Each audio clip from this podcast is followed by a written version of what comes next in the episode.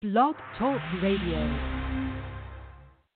This is Jay Lethal, the undisputed champion of the wrestling world. This is John Sullivan. It's Babs Ayagbusi. Michael Thompson talking. It's the phenomenal AJ Styles. Xavier Rose.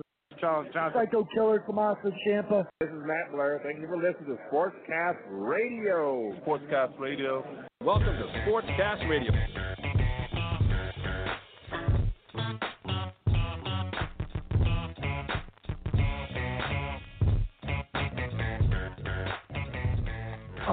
Yeah, man, Jordan, I've been waiting an entire week for this this fine evening after we played that CJ McCollum bit last week. Sportscast Radio, June fifth, nineteen. Uh, I mean, 2018. I said 19. How was it You're living in the past. Man, I, know. Think, 'cause I think that Bad Boy for Life came out in '99 or '98 or something like that. So I mean, I guess that that, that probably counts.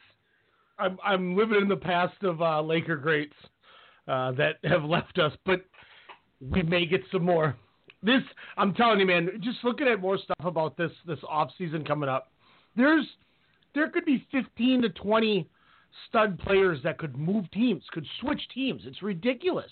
I've never seen, and you know what I think all of it is too. And I- you know, I, I definitely get into this with the NBA Finals.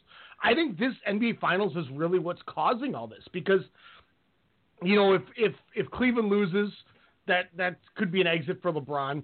Who knows what Houston decides to do since they couldn't beat Golden State?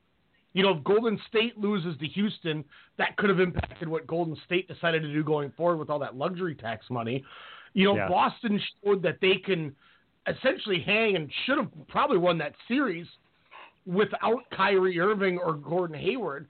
So now they have a new life on what they could do with their money. I mean, Indiana went from being a team that was routinely not thought to be anything special, and Myles Turner and Oladipo almost screwed around and beat LeBron in the first round. So I mean, there's just so many crazy things with the finals and the playoffs that just completely changed the landscape of what this offseason could be. Oh yeah, absolutely. It's gonna be uh, it's gonna be super interesting going in the NBA this year.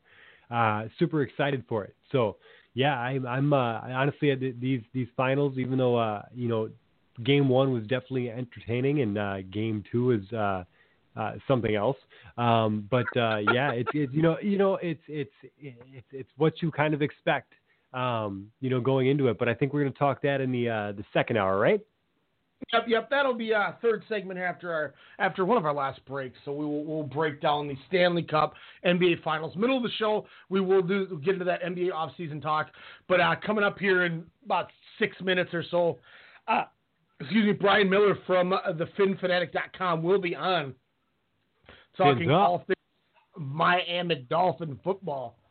Uh, do do we ask him if the laces were out? I don't remember if we did last year. I, I I don't remember either, but uh, you know it, it's really interesting too uh, as far as that goes. Yeah, I I uh, I thought about it uh, on the buffer music today, and I did not use going to Miami. I didn't use any uh, Ace Ventura clips. Uh, I went a different route today, so uh, I, I I just want to let you know I I tried to do the guys justice. Uh, you know. Since my team is uh, well, my team was a playoff team, so I guess I can't get too mad. But like, uh, but you know, coming from the bottom when we don't win a Super Bowl, it still counts. You know, we're all in the same boat as far as I'm concerned. So I don't want to take too many pot shots. You know, I don't want to take too many pot shots. I love that, that you talked about putting over the uh, the guys with, with some decent music this week. I will never forget when we did our our fantasy wrestling show with like Michael Whitlow from Pippen Ain't Easy and Corey Hansford from LakerNation.com was on. Uh, you know, a few other people, but Michael Whitlow got the the Be Like Mike, uh, the Like Mike. If I could be Yeah. like Mike, he got that. And then Corey got uh, the theme song from Cory in the House. And I will never forget when he's like, "How in the hell do I go from Sasha Banks, the best women's wrestler on the planet, to coming back a week later for this draft and I get that?" I'll never forget. Yeah, you yeah. got no, to be. I, I liked uh, uh, who do we have from the Giants? Uh, the the Giants thing with the whole Giants, Giants. That was so good. I liked that. I put a lot of effort into that one. Thirty-eight toss Oh. the pitch to Johnny. Johnny. we, we do got a breakdown too. Uh, we got some spit takes, uh, some some new get to know them. Uh, I got two of them because I forgot to play the one last week, so I'm just playing them both because I don't want Oh, them getting nice. wasted. Also, Double uh, dose of Hagberg. I like it. you you can't have too much uh, Nikki Hagberg in your life. But we also are going to talk about how many plays can we think of that might have been as bad or worse than the J.R. Smith game one botch. So that that's going to be all later on here. But uh, we're going to I hit you real quick. You beat. I have the Ooh, ultimate. I- I, I feel like he, he's not he's not the worst, and, and I, I can't wait until we do this segment. I gotta. I'm, I'm excited to hear it. I'm excited to hear it. Uh, but we're gonna let Alex tell you about FML Solutions. They're coming at you here. It's almost that time. It's almost deer season. Get yourself one. Call the guys over there. When we come back, we're talking Miami Dolphins football. Brian Miller, don't go away. Sportscast Radio. Lights out. Looking to get a head start on deer hunting season? Let FML Solutions point you in the right direction. Hi, Alex from Strong Style Media here, letting our listeners know deer season just got a heck of a lot easier. FML Solutions offer a fantastic deer stand that only takes 30 minutes to assemble and disassembles with no tools required. The best part, though, is its ingenious design allows it to double as a cart to haul your trophy back to the truck. FML Solutions is a made in the USA product manufactured right here in Minnesota. Check out FML Solutions on Facebook by searching FML Solutions INC and visit FMLSolutionsInc.com to learn more about this innovative deer stand. Most people would consider this illegal. Illegal. Illegal. What was mere vision suddenly became a reality. When you put a bunch of entities together and you bundle into one giant conglomerate, baby, you get strong style media. My name is Ryan Cook. I'm the chairman of our company, and I'm here to tell you that each and every week, Sunday through Thursday night, we give you the best in radio. For boxing needs, standing eight count radio. For pro wrestling, we got WrestleCast. We got your sports knowledge covered with Sportscast. You like movies? The pop cultures are where it's at. And for all your local hip hop, Soda Sound Radio. Make sure to subscribe, like, comment, rate, share, follow everything you got. iTunes, Stitcher, Google Play, Radio Tune, and that more. We are Strong Style. Just respect my conglomerate. Just respect my conglomerate. Just respect my conglomerate. Just respect my conglomerate. You won't see these folks at the post office. They have businesses to run. They have passions to pursue. How do they avoid trips to the post office? Stamps.com. Mail letters. Ship packages. All the services of the post office right on your computer. Get a four week trial, including postage and a digital scale. Go to stamps.com today. Hey, Alex Mello here, host of The Pop Culturist on the Strong Style Media Network, inviting you to join myself alongside Half Pint's Kyle Adams as we discuss all the latest news and reviews in movies, music, and television. Check us out every Wednesday night at 8 p.m. Central Standard Time here on blogtalkradio.com. Also, you can check out the Pop Culturist archives on Blog Talk Radio, search bar Strong Style Media, as well as on iTunes, Stitcher, TuneIn, and Google Play to hear all the eclectic offerings here at Strong Style Media. We are conglomerates. What are we looking at here? Lyft's all over this safety thing. Third party background checks for drivers. 24 7 trust and safety team. Critical response line. All right, Lyft, two can play at this game. What if we had a safe word? What about boba? No. What if you actually wanted boba? It's got to be more exotic. What's your wife's name? Oh, Barbara? Safe words, Barbara. I like that. Okay.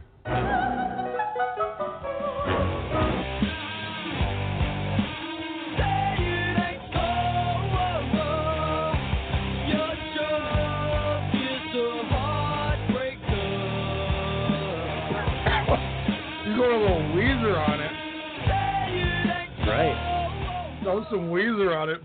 Hey, Uh, man. Say it ain't so. we are back talking about talks to Miami Dolphins. I think I saw Brian on the line, and then he uh he must have got scared away by uh, Lyft and took off. Get it? Oh, man. I see what you did there. I see what you did there. Lyft took off. No, sorry. Yeah, I got you. I got you. I, I'm an Uber guy myself, but that's okay. That's okay. Just You kidding. I look on the map. See? I I see how many people are on the on the map, and then I'm like, all right, I'll go with that one because I have a better chance of getting a car in about ten seconds. you know, I, I I see too many times too when you're in those vehicles and like they have a Lyft and an Uber sticker. Like, I feel like they like purposely will turn off their thing and then turn on the other one to try to get those like flash rates to go through. Yeah. Like they're all it's like a it's like a union for them. I, I I don't know. All I know all I know is I get I gets to where I needs to be. We're about to get talking Miami Dolphins football. Brian, you with us? I am here. How we doing, sir? Welcome back on the show. Brian Miller, PhinPhanatic.com, coming on. Real quick, uh, introduce yourself one more time for all of our new listeners that we got rolling around this year. Yeah, I'm the I'm the old guy from the FanSided Network. Um, I am. That's not a joke. I was actually the first person that FanSided hired for PhinPhanatic.com, and that was back over 11 years ago. I'm still with them. Um, so I'm just I'm I'm grinding every day. Hey, you're you know we we appreciate it as always, rocking and rolling. It's a new season, a new day for the Miami Dolphins. Obviously, this is the type of year where everybody's op- optimistic, everybody's excited here. Um, one thing I want to get right into here as we kind of split the difference. I'll, I'm going to run a little offense. Jordan's going to run a little defense on you. Yeah. But a lot of people kind of thought that with with that pick in the first round, there there was a slight chance that they were going to try to go for one of those quarterbacks. Obviously, we know it was Minkah Fitzpatrick, and we'll get to him later. But what were you hoping for that pick? Um, you know, I, I actually predicted uh, Fitzpatrick at that pick um, earlier that day before the draft when I made my final picks. That was the guy that I thought was going to be it. There's a trend in Miami with Adam Gase. If you look at what he's done in the last two years, last year they drafted Charles Harris. They never visited with him. They never talked to him. They they completely ignored him. That was the guy that they went for. This year, Fitzpatrick was the guy that they didn't talk to they didn't visit with. He didn't come to Miami for a visit. They didn't go see him. In fact, when he was doing his pro day, they were there to see somebody else. So it's kind of like the smoke and mirror game. They pumped quarterback, and it felt it, it played out exactly like they wanted to. Arizona jumps up for Josh Rosen. They knew that uh, Baker Mayfield wasn't going to fall. It's almost as though they played planned this out, and it played perfectly to what they wanted. I think they could have gone linebacker if uh, Roquan Smith would have fallen, but I think they're very thrilled with uh, Minkah Fitzpatrick. I, I 100% agree that that is a fantastic pick, and I think fantastic value for for where they grabbed them. But that leads me to the next question. Ryan Tannehill is coming off of you know the injury. Osweiler's in there. Bryce Petty's in there. What do you you know David Fales? See if you want to run run him. Are you comfortable with the quarterback? Can Tannehill bounce back and stay healthy and, and do a good job here with this team? If Tannehill stays healthy, I think that the Dolphins are going to the playoffs. And, and I know I'm a Dolphins fan, but over the last 11 years, I've learned to separate myself, and I'm more level-headed. I just think that Ryan Tannehill in the Adam Gase system uh, is a perfect fit. If you go back to 2016, when Tannehill was in his first year with Adam Gase, the Dolphins played very well 13 games of that season before he went out. Matt Moore finished up the last two two or three games of that season, and they only needed to win one game to get them to the playoffs. And of course, they lost in the playoffs. Ryan Tannehill, he, he does very well in that system. The question, of course, is can he stay healthy? Um, a lot of people think that he can. The Dolphins obviously believe that he that they can. If you go back through maybe the last five or ten years, quarterbacks coming back off of a knee injury really kind of jump right back into it. My problem is Tannehill is a mobile quarterback. He's a running quarterback. Now you've got the mental aspect. Can he recover mentally from that knee injury? Meaning, will he put the pressure on his knee? Will he make the cuts and the turns? Will he move out of the pocket and run with the ball when he, when he can? Those are the questions that I want to see answered. Am I comfortable with the Dolphins quarterbacks? I'm comfortable with Ryan Tannehill being the quarterback. If he goes down, eh, just chuck it all because you're looking at another season like last year. Obviously, too, you know he, he's got he's got some weapons. Kenny Stills, DeVante Parker, Danny Amendola comes in. Uh, we see we see uh, one go, but one come back. How do you feel about this receiving corps? I like it. One of the best I've seen in years for the Dolphins. Um, Parker's probably my least favorite of the bunch. The Dolphins are very high on him. They say he's doing all the right things. He's the one guy that's been showing up consistently in training camp this year.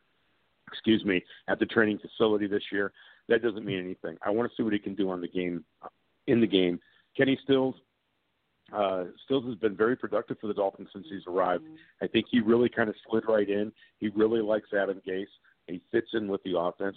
Amendola's uh, screaming and cussing on the sidelines during OTAs because he ran a route wrong, and that's the kind of leadership that the Dolphins needed. Albert Wilson, I absolutely love this guy. I cannot wait to see what he does. You know, they the only thing that they lost was Jarvis Landry, and a lot of people can make the argument that Landry was kind of holding back the offense because he was a crutch. A fifteen million dollar crutch is a very, very expensive crutch. So uh, I'm, I'm not disappointed. I, I like the wide receiver corps. I do. My uh, my insurance won't cover a uh, fifteen million dollar crutch. Neither will mine, man. Neither will mine. you know, you know, too, and I mean, not not to not to go the, the old timer route when you bring up the crutch here, but Frank Gore comes in, new running back. Obviously, Kenyan Drake to me is a guy that I thought was was doing a good job.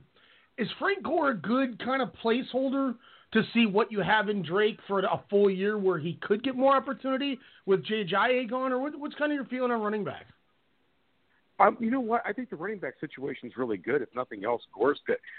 I think this is one of those situations where you bring in that aging veteran who maybe can can complement your offense, but at the same time, the Dolphins making they're making over their their image internally, not externally. They don't care what people think of them, but internally, they're finding football players. You get an opportunity to bring a guy like Frank Gore in, who is a, a an outstanding veteran leader, and he he comes in, leads by example. You got a young guy like Kenyan Drake. Who better to learn from? Kenyan Drake's going to be the workhorse running back. Everybody knows that. But to have a guy that's unselfish like Frank Gore in there, you can't beat that. And then I'm sorry, the name is escaping me. The rookie that they just drafted this year, I think is going to be outstanding down the road. He's going to be a great kick returner for the team this year, uh, punt returner potentially. But again, you bring a guy like Gore in, Gore's got he's on a one year contract. He might play two more years in the NFL. He's coming back home to where it all started. It's very fitting, but this is a guy that goes out to practice on OTAs and plays like it's training camp. So um, that's that's the leading uh, the leadership that the Dolphins have been lacking for the last ten years, and I think they're starting to find that players like Gore, Amendola, uh, these are the type of guys that are, are really kind of bringing the younger younger players along. You know, and uh, speaking of younger players, uh, was it Kalen Ballage was the fourth rounder? Yes. Running back. Yes, thank you. Yeah. Uh, yeah, no problem, no problem. Teamwork. Um, obviously, they we we are talking young here. If we're going to talk tight end, second round they grab somebody, fourth round they grab somebody. It's it's not a who's who of of names but sometimes that's almost a good thing because so many more people I feel like when there's not that budding star that everyone's going to shine on, more people get an opportunity to shine, and I think that this team has a chance to do that. Tight end, who's who's coming out of this as the number one? You know, I tell you what, I, I love Mike Gesicki. Um, I, I think that this guy is what the Dolphins have been lacking for probably 15 years. Um, if you go back through looking at their draft, you got guys like John Nalbone, Michael Egnew. These are the type of rece- are the receiving tight ends that the Dolphins have been looking for. But they've been they've gone cheap. It's like it's like knowing that you need to fix your car for tires and you go to the guy that sells them for thirty five dollars used. And and I know that because that's how I buy my tires. Um, so, I, I'm only partially kidding.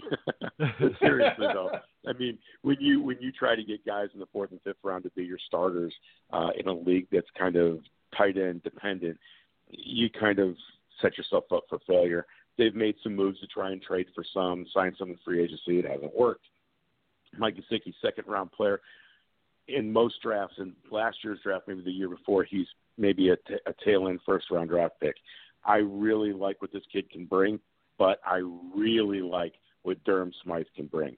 This is a guy that I think has hidden potential there. I think a lot of teams overlooked what he can do because of the system that he played in. He was not given an opportunity to catch a lot of passes in the Notre Dame offense. He will be given that opportunity in Miami, but the guy's a really good inline blocker, and I think that the, I think he's going to be the surprising one. The Dolphins are going to be able to run two wide re- or two tight end sets, and I think the the the potential there with Gesicki in the red zone and uh, or Gesicki in the red zone, and then Smythe being able to, to come out kind of almost like an Anthony Fasano mold, uh, I think is really going to benefit the Dolphins well. And I'm still very high on AJ Derby, the glass drop of waivers from Denver. I think that guy could develop as well. So I mean, that, you know, like I said, that's that's a good problem to have when you got a lot of guys who want to prove it. Um, speaking of prove it, we we all know a couple years ago, fell to you guys in the first round. Last thing I got for you on the offense, can this can this O line protect Tannehill enough? Are they going to do the job right to get them where they need to go this season? Well, you know that's that's the the open ended question. Uh, if you look on paper, um, Josh Sitton is an outstanding guard. Laremy Tunsil is supposed to be an outstanding left tackle that he hasn't shown yet.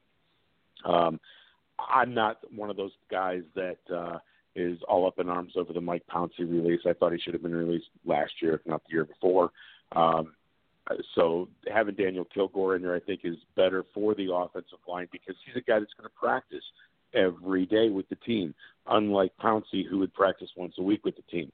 Um, I like Ja'Wuan James. He, if you look at uh, Pro Football Focus, he's one of the top-rated. Um, I, I don't want to say top-rated as being in like top ten, but he is a upper-tiered right tackle in terms of pass protection.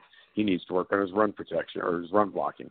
And I really am high on Jesse Davis, who's going to be the uh, the starting right guard going into training camp. A lot of potential here for this guy. I think he's the second Miami Dolphins in the last maybe 30 years that's come off of the practice squad, or since practice squad's been instituted anyway off the practice squad with the potential to start. And if he becomes a starter, he will be the second one. And I think that's very impressive. Technically, uh, he's sound. You look at the offensive line as a whole, it looks better on paper than it did last year, definitely the year before. But these guys have to stay healthy. They have to practice with each other every week, every practice. None of this rotation stuff that they do um, over the last four or five years. Uh, nail it down. Let these guys grow together. There's going to be some hiccups early on in the season, I think. Uh, but if they can clean it up, if they can play good, this offensive line can keep Tannehill upright. And that's the key to the season right there. You know, Brian, switching uh, switching up on the defense here. Uh, you know, you talked about some releases uh, in regards to Pouncey. How about uh, let's start with uh, Ndamukong Suh. Obviously, you needed some cap relief there. What uh, what do you think that his absence is going to do on your D line? Nothing. I'm I, I honestly, I, I'm not playing uh, uh, the homer role here. Um, I was never. I, I liked Suh. I thought he brought an intensity that the Dolphins lacked, but he also lacked leadership. This is a guy that didn't lead. He was a guy that led by example. And when you're paying somebody a hundred million dollars plus a year, or uh, over the course of your contract, um, you know, I think he was getting twenty six million, twenty seven million this year. You expect that guy to be a leader in the locker room, and he wasn't. In fact, he wasn't. He was unapproachable. The young guys were worried about coming up to him and asking him questions because sometimes he didn't want to answer them. Now, if you're talking production on the on the defensive line, well, I'm sure there's going to be a drop off. How do you replace somebody like Ndamukong Suh? The guy is phenomenal. This guy is a Hall of Famer. But how many teams in the NFL have a Suh on their roster on defensive line? Not a lot of them. So now you're starting to look at a guy like Davon Godchaux, who was drafted last year in the mid rounds, I think fifth. Um, he played very well last year. Uh, Vincent Taylor's a guy that they're very high on. He also was drafted, I think, in the fifth round. And then you've got Jordan Phillips, who really played well last year. The Dolphins expect him to take a step forward. The problem with the Dolphins' defensive line is not the defensive line; it's with the linebackers. Everything starts with the linebacking group. Hmm. You don't. You can take Ndamukong Suh out of the equation. It's not going to matter because the Dolphins' defense is, pardon my French, but they sucked ass for the last three years, four years. With Suh in there, they can't get any worse without him. I, you know, I got to say, obviously, I, I'm still going to give. Uh, I, you know, I was kind of looking at the the defensive rankings, and it, it caught me off guard to see how many points you guys gave up. But you still play in the Yeah. same division with with Tom Brady, so I can't. I, I, I kind of, uh, I kind of give you a little cushion for that. That's not fair.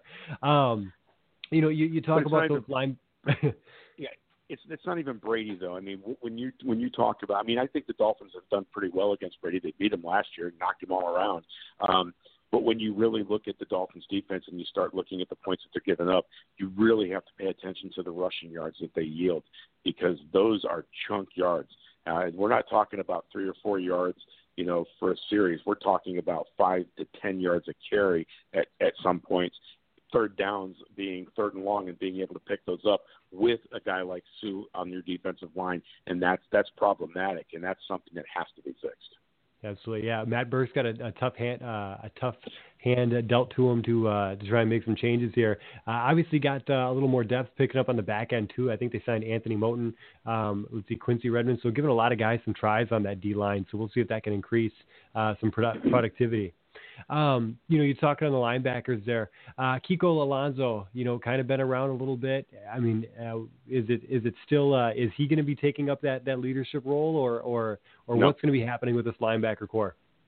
I, I'm glad you asked that question because I am I, I'm not one of those people that gets impressed easily, especially with young guys. I expect players to step up. I expect players to try to take on a leadership role. That's what I tried to do when I played way back when football was leather helmets. But these, when I look at this linebacker group, Kiko Alonso is a, a an adequate football player, but he needs a supporting cast. The guy that stands out to me is Raekwon McMillan, the second year player who actually is a first year player, injured on the very first play of kickoff during the first preseason game last year, um, missed the entire season.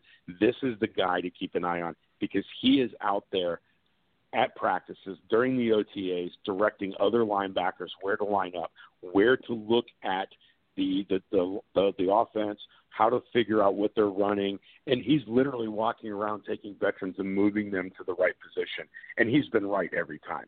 That is a leader beyond anything I can ever imagine, and the fact that he has garnered so much respect from his teammates and not even playing a single down is so impressive.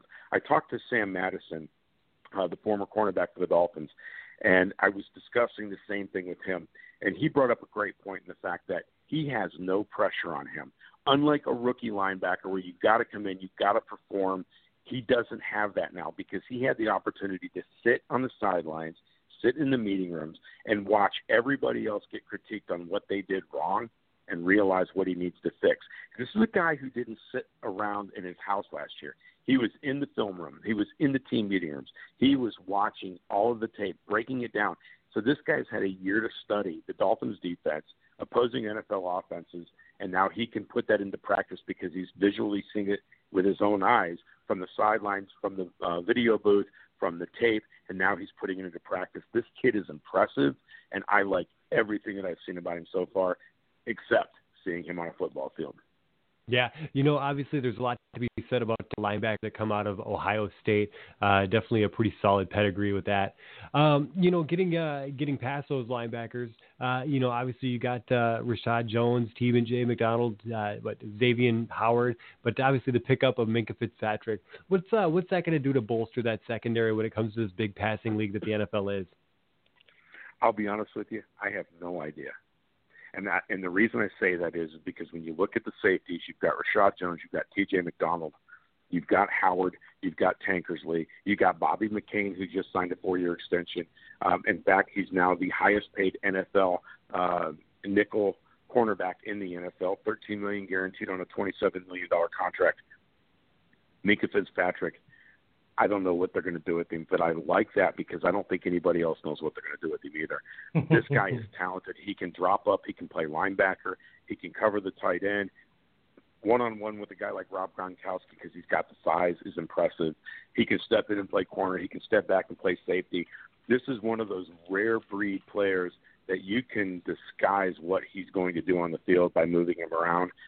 I don't know what the Dolphins' plan is with him because he's not going to be a starting corner. He's not going to be a starting safety. He's not going to be a starting linebacker. He's too good to be a nickel. What they're going to do with him, I, I honestly have no clue. But I can tell you this: I've talked to some people down in Miami who have gone through two OTAs already, um, and they are impressed with how this kid just seems to find the ball. He just seems to be in that position every time to take the ball out of the air and he's creating some confusion. And that's what you want out of a player like that. This guy's special. Um, you know, he's one of only two. Well, he's now the third player to win both the uh, Jim Thorpe Award and the Chuck Bednarik Award in college, and the other two people were Charles Woodson and Peterson, um, and and those two are impressive future Hall of Famers. So, can he live up to that? That's a lot to live up to, but I really like the fact that he's that versatile and you can do stuff with him. Well, there's something to be said about Alabama defensive players uh, in the league, or Alabama players as a whole right now, uh, with the exception of maybe some quarterbacks. But uh, uh, you know, I, think you got a good shot on that defense. Um, what are you most likely? I mean, you touched on a little bit. You you want to touch on that rush defense. You want that to be uh, effective and not have to give up those big yards. Um, what do you think is going to be the acceptable uh, the expect, acceptable answer to improving that defense? Is it going to be lessening those points uh, allowed, or is it going to be uh, just uh, just overall just general improvement, obviously uh, across the board? No, I think that um, as far as Dolphins fans are concerned, I mean, there's a big question mark with whether or not Matt Burke is the type of guy that can lead the defense. So they're looking for big improvement. Obviously, being finishing in the uh, the bottom five, even maybe the bottom ten over the last few years in run defense, that needs to improve drastically. You know, you can't win games when teams can line up against you and just pound the ball down your throat. And and the problem with that is is it eats clock. You keep your offense off the off the uh, off the field. So defensively, the Dolphins they they need to get better. I don't expect them to get better right away. I think that what you're going to see is a team that starts off slow at the beginning of the year defensively. I think when you look at guys like McMillan, Fitzpatrick getting involved, Howard getting back into a rhythm, Tankersley's coming off an injury as well. T.J. McDonald didn't have a great year last year, neither did Kiko Alonso. Now you take the Suh factor out. Charles Harris didn't play all that great last year, so you got a lot of young players in this uh, on this football team with some quiet veterans like Reshad Jones and McDonald that are kind of leading it. So the more reps these guys get in practice together, the better they'll be. The more time that they get to spend on the field uh, during preseason games and in the first couple of games of the season, those are the things that are really going to help develop the squad. By the end of the year, you're looking at a squad that could potentially be, you know, it, it sounds weird to say top 15 and like, oh, that's middle of the road, but for a team that's what they've been the last few years, that's a huge improvement. If they can get into top 15, if they can get into the into the top 10, um, even at the lower half or lower bottom of that, um, this is a team that can really kind of supplement whatever the offense is able to do. Because I think the offense is going to be fine. Um, it's just whether or not how long it takes these guys on defense to really get going and mature um, as a team. I think there's a lot of potential there because of the fact that you've taken a guy like Suh out of the equation.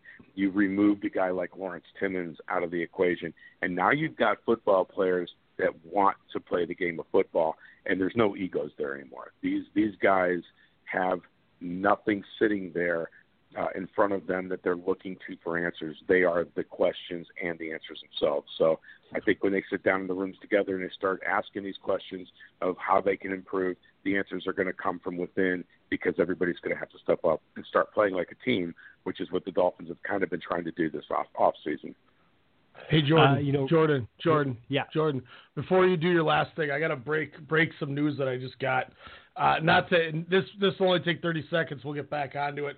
Uh, Oscar De La Hoya said uh, Cane- or Golovkin is his stubborn and a 50-50 split won't happen. The Canelo train has left the station. He's going to fight Danny Jacobs and he will not fight Gennady Golovkin. There is no rematch because he will not give him 50-50. So we'll talk that later. But I had to break it before everyone else broke it. Oh, man. Wow, that pisses That's, me uh, off. Go keep, keep going though. I I Wow. apologize for for jumping in, but No. what a punk, man. I'm sorry. Uh, you know, it, it's uh, you know you gotta you gotta defend it. Uh, and speaking of that defense, uh, obviously you broke it down pretty good. I hope uh, you nothing but success, except for that first game when they go up against the Tennessee Titans, who I uh, thoroughly am a fan of. so that being said, I hope you go 15 and one uh, after that first week. hey, I, I always like I always I always love catching teams like Tennessee at the beginning of the year because we have a better chance of winning than you guys are traveling to see us. And I got news for you: Florida Heat in September is brutal, even for a team from the Midwest. So I, I like these. You know, I, but I, I will say this: I will say this since you're a Tennessee fan. I've seen the Tennessee Titans play the Dolphins twice. One, the Dolphins beat the living hell out of them up and down the field, and I think this was uh, the year that Joe Philbin got fired and um, Dan Campbell took over. But prior to that, my impression of Cameron Wake, I like Cameron Wake, but I've never, he's not my favorite player in Dolphins history, and not even close, because I watched what Tennessee did to him in Miami one year.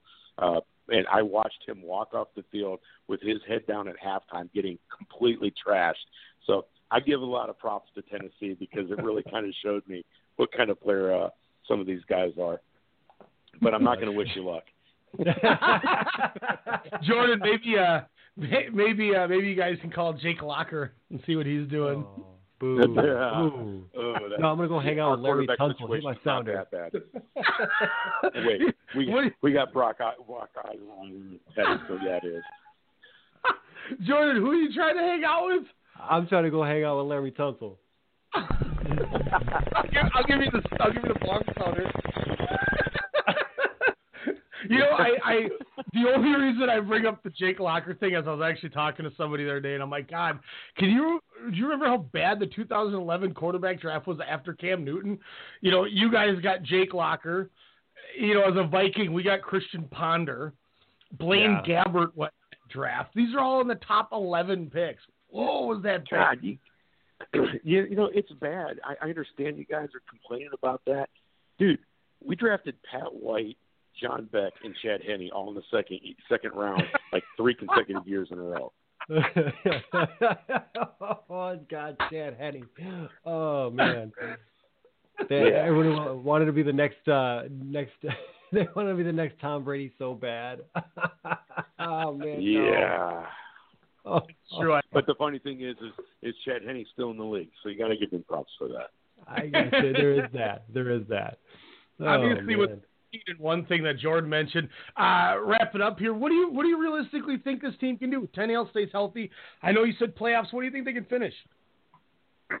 I think ten and six isn't unrealistic at all if Tannehill can stay healthy because I think he's going to pick up right where he left off at. He can stay healthy, and and health is not just his knee. Let's be clear on that. Tannehill's health does not depend on his knee holding up all season. It's mental for me. If he can make the cuts that he did, not have the fear to put the, the turn on his leg, drops back into the pocket because he's this this this guy is not a pocket passer. Passer. He needs to get out of the pocket. He needs to have the ability to run, pull it down if he has to. If he can get the mental aspect wrapped around his head that that knee is not a problem, then in my mind he's healthy. So if he can stay healthy, I don't think ten and six is out of the question. I think the defense is going to have to step up. The ball's got to bounce their way a couple times, but realistically, if he stays healthy, you're looking at, in my opinion, nine and seven, ten and six is realistic. Do I think that they're going to challenge the Patriots for the division? Not this year, um, but you know it, it's going to come close. I mean, you could easily come to a tiebreaker with a team like the Tennessee Titans, and uh, you know you beat them in week one, week fourteen, it could make a big difference. Ooh, Jordan, that means you're out of the playoffs. Hey, stop. We, we're we're going to win the South. It doesn't matter. We're not, it's not going to be a tiebreaker. Yeah, I forgot you guys are in that that division. You know, Hey man, if the, if You're- you're Deshaun Watson baby stays healthy, I don't know. We'll see. Hey Brian, thanks a ton coming on with us again this year. It's always fun talking with you. Plug everything Man, you got. anytime, Webs- guys. boom, just blow it up for our fans. Oh, thank you, man. Anytime you guys want me, you don't, you don't have to ask. Just say, hey, this is the date. Here's the time, and uh, I'm there, guys. I appreciate it. we like it. Thanks a lot for coming on, Brian. We'll chat soon. All right. All right, guys. Have a good night. Brian Miller, PhinPhanatic.com coming on here. Awesome, awesome dude. His uh, if you go to if you go on our Twitter, uh, his Twitter link is on there. I believe it's TX Medic Five. I think is what it is. Uh, great Sounds dude. right. Always, always a always a stud talking with us. Always fun, man. Every time he said pocket with Tannehill, all I could think of was Tabby Bonet's "Put me in the pocket, pocket." For some reason, it just kept going through my head. I was like, man, I want to hear that song now. but um, yeah, before we go to break here, I can't believe Oscar De La Hoya. I cannot, in my eyes, fathom that he said, look, Triple G can get 65 35. He's too stubborn, will not get 50 50. For that reason, the Canelo train has left the station, and we have now put an offer on the table for Danny Jacobs, and Eddie Hearn is all for it. Yeah, you know I, I'm not a fan. Uh, You know the the whole he's not a draw thing. Fact of the matter is, uh, this fight is a draw because of how the last one went down. Uh, Canelo, uh, the only reason Canelo is a potential, uh, he's he's lost some luster because of it. Uh, you know he's let's be honest, if if he comes down on this uh, this Jacobs fight, if he even goes 60-40, uh, they're a bunch of scrubs. I I just can't. I, I can't with this. It really, it really irritates me. It's what's bad for boxing, and and that's what's uh, that's what the problem is. These big, these big-headed promoters, uh, and and definitely, I mean, obviously, the, it's a money game, it's a business, but at the same time, it's you know, some people need to do something for the love of the sport, and uh, and man, yeah, it's a shame. Yeah, and and by no means am I dogging Danny Jacobs. I think he's a great fighter. I think Danny Jacobs is going to be a problem for Canelo too. I really do. Um, but yeah, it just that sucks, man. And you know the fact that your fighter got got beat by four or five rounds. Uh, I mean, you could argue it was the nine three fight, eight four fight, and you're you're and then you failed two tests, regardless of if it was him cheating or if it was their cam's fault. The fact of the matter is, you cost them all that money on Cinco de Mayo, and then Yeah. that's your response.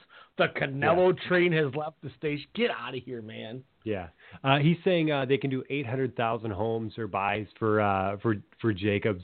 I'm not sure about that number.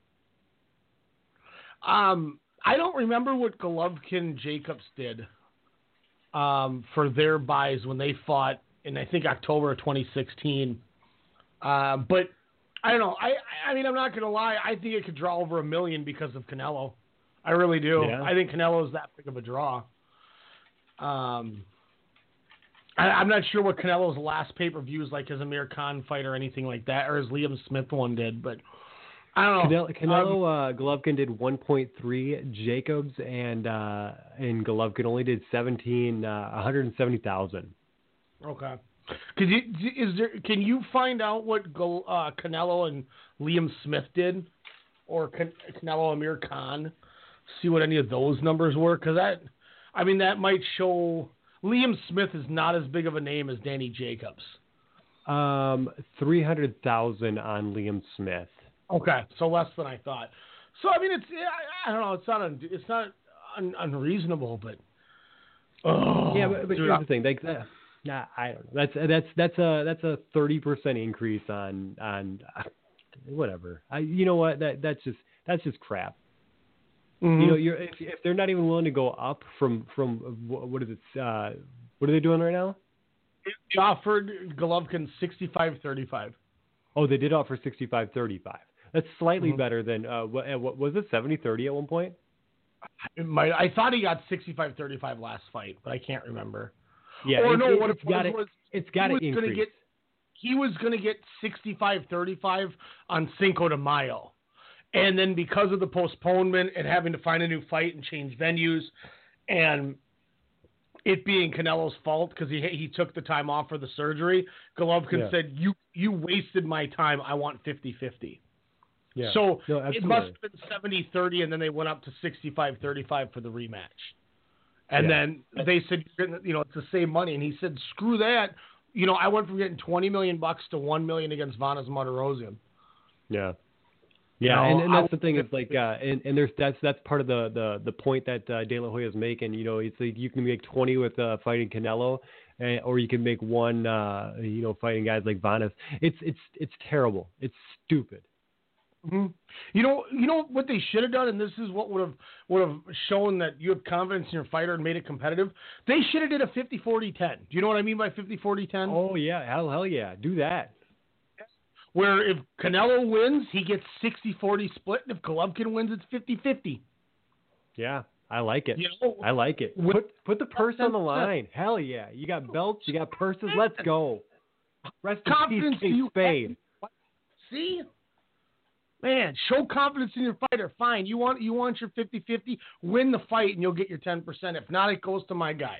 Man, talk about money. Woohoo! Oh. I would like. Oh, I'd like to see that. That that that'd give me jacked. And, and think of how much like how man, uh, I'm just it irritates me because it's like I could do this. It's it's like when I watch the WWE and I'm like I could book this way better than you guys. Yeah. But uh, anyway, I'm gonna calm myself down here. I'm gonna dumb myself down, like Scott Steiner always says. Um, two NBA prospects fitting for this this uh, this show as right before we take our next break and come back and talk about the NBA offseason. First things first, we're going to hear about NBA draft prospect Anthony Simons. Take it away, With the NBA draft one month away, we're going to take some time these next few weeks to get to. And the first of these players is Anthony Simons from IMG Academy. It's important to note the fact that I did not name a college, as Simons is set to become the first American born high school player drafted since 2005. However, Simons technically graduated high school, but is playing at an athletic academy post graduation, making him draft eligible. He is 18 years old, like most high school seniors, but found a loophole into the NBA. He is also an interesting prospect as he was ranked seventh in the 2018 recruiting class before he decided to forego attending Louisville after the recent scandal. With the June draft looming, Simons will be an interesting player to pay attention to. He's projected to be a mid first round pick with the talent he has, but is certainly a gamble. He's a mixtape superstar, but the lack of competition he has faced thus far makes his draft stock unpredictable and someone worth keeping an eye on as the draft approaches. Your late night hip hop and R&B podcast, Soda Sound Radio, hosted by Kyle Halffind Adams, every Thursday night right here on the Strong Style Media Network. Catch up on your latest on hip hop and R&B, and hear Minnesota talent at 10 p.m. Central. But if you trust the way I feel, I won't fold from the cards that you deal. Let's journey life together and make it worthwhile. I'll Can't travel- take it back like timing. See, my life is like a movie, no rewinding. Killing mics like I got a license. Conviction. My belief don't have religion, just a higher power. Who power? I'm not so happy with it. But I take a breath, regain my pep, check my feet when I'm walking to see if it ain't. I seen it all more than I care to reveal. I'm always sure to clear the air for the real. That's why I'm aiming at they grill, man, cause it's how I feel. Nobody being sincere. We need some changes for real. Again, that's Thursdays right here on the Strong Style Media Network. Thursdays at 10 p.m. Central. And if you're a musician, you want to get your music heard on the show, send the MP3 over to Soda Sound at StrongStyleMedia.com. E-Nut. E-Nut.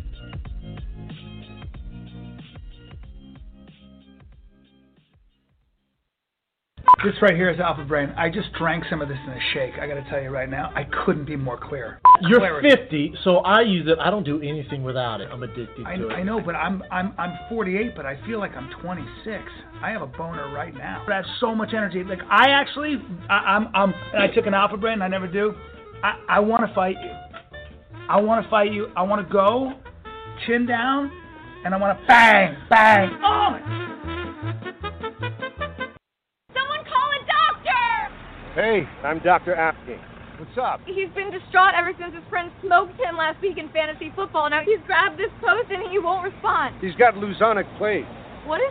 He's a loser. He's not a loser. Okay, he's a loser. What can he do? With DraftKings, he could have easily challenged his friend to a rematch. I can't. What are you? I can't see that. If you need glasses, I'm also an optometrist. At DraftKings, you can play free private contests whenever you want. Strong Style Media presents Sportscast Radio, the one that started it all, with your host, Ryan Cook, and me, Jordan Jiskra. We're going to be giving you everything, and I mean everything from baseball, football, basketball, hockey, field hockey, soccer, bobsledding, boxing, poker, sports, master chef, survivor, and even that weird sport where they do the hurdles and jump puddles and track and field. All right, maybe not that one, but from the college to the pros and from the rings to the rink, we've got you covered. Sportscast Radio. That was a fantastic song at the end of that one, Jordan. Uh, nailed it.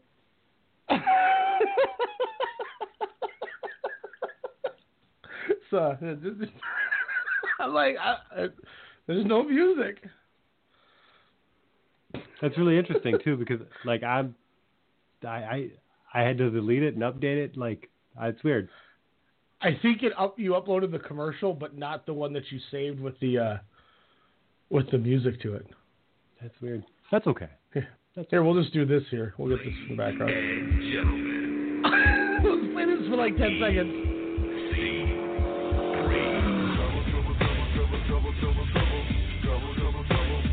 you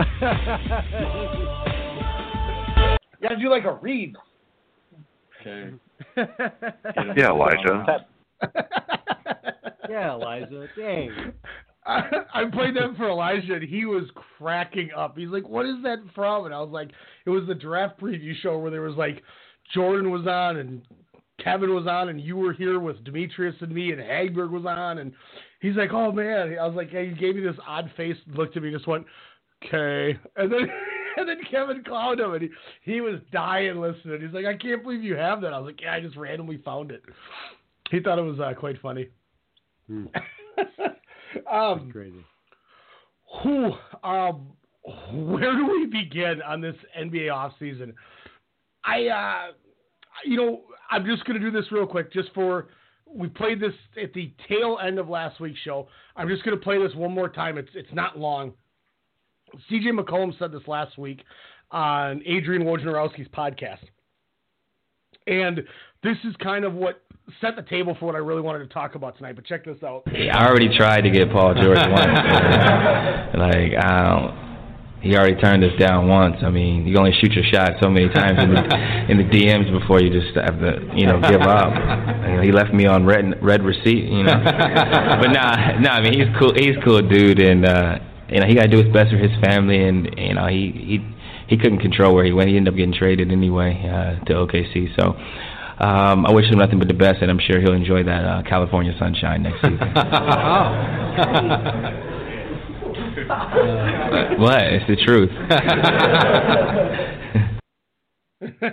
Obviously, that was. I mean, you know, it is what it is. Um, Woj, uh, earlier today on the NBA Draft on the Clock special, uh, he said the Thunder uh, is in better position to keep Paul George than it was when it traded from last summer, but the Lakers remain a continued threat. Uh, he, you know, also came out here. This is from the Oklahoman. Oklahoma City's done a great job of selling him on a future there, and he liked playing with Russell Westbrook and Steven Adams and Billy Donovan. Woj said they have a real opportunity to keep him, but the Lakers are home. He grew up in LA, and when he left Indiana, his plan was that he would be in LA in a year. So you have to credit Oklahoma City for really turning his head on that. With all that being said, obviously Houston and Philly are a big player in this whole this whole off season. And the other thing that Woj said that I wanted to read you, Woj, uh, George fits right in with Philadelphia uh, Woj said, and the 76ers have cap space this summer. The Houston Rockets, Wojnarowski said, will be aggressive in trying to see if there's a way to get George there as well.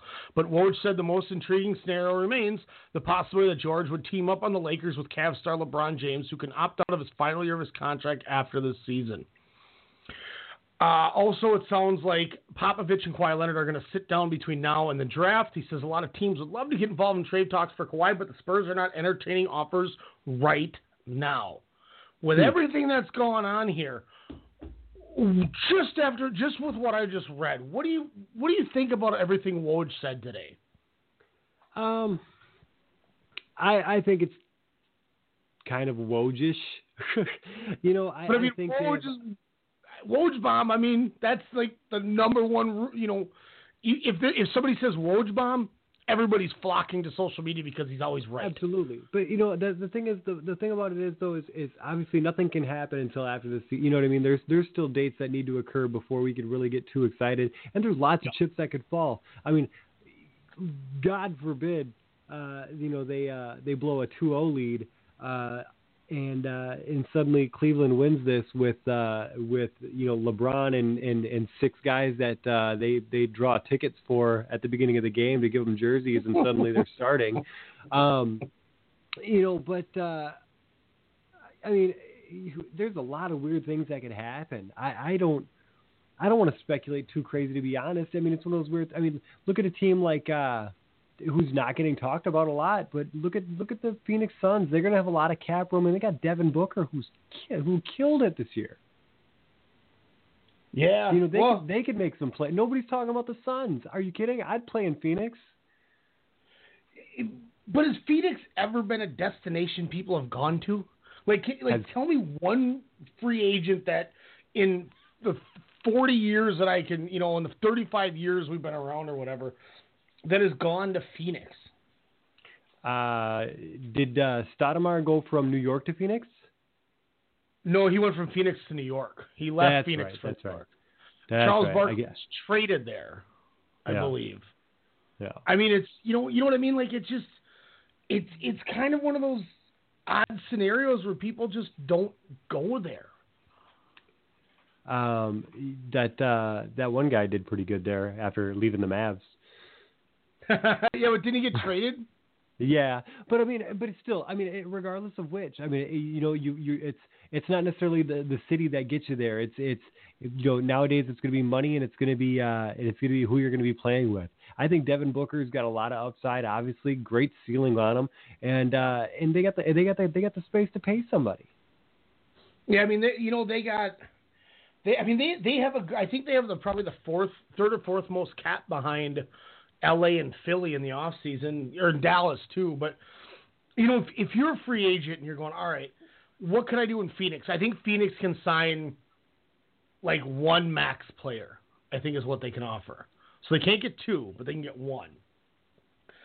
You got Brandon Knight on your books and Tyson Chandler and Jared Dudley making up thirty-eight million dollars of your of your salary. Alan Williams, Dragan Bender, Troy Daniels, Elfrid Payton. I mean, this is a bad team. Marquise, hmm. Gri- T.J. Warren's making almost twelve million dollars.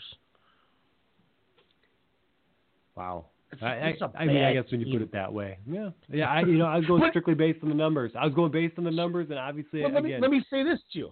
Let I will I will I will throw fuel to back up your thought. Who's Okay. to say this Karl-Anthony Town stuff is a real thing, and they don't they don't send the number one pick and something else to Minnesota for Towns because Towns and Booker played together in Kentucky and want to play together. They think they room together. Now Yeah, you got I'm- Devin Booker, I will- Karl-Anthony I'm Towns. going to stop that right now. No, I'm going to stop it right now. That that it's not going to happen. All right. I I, I would you you can a talent like Towns is uh is something that doesn't come across every time. You could have all the number one picks you want.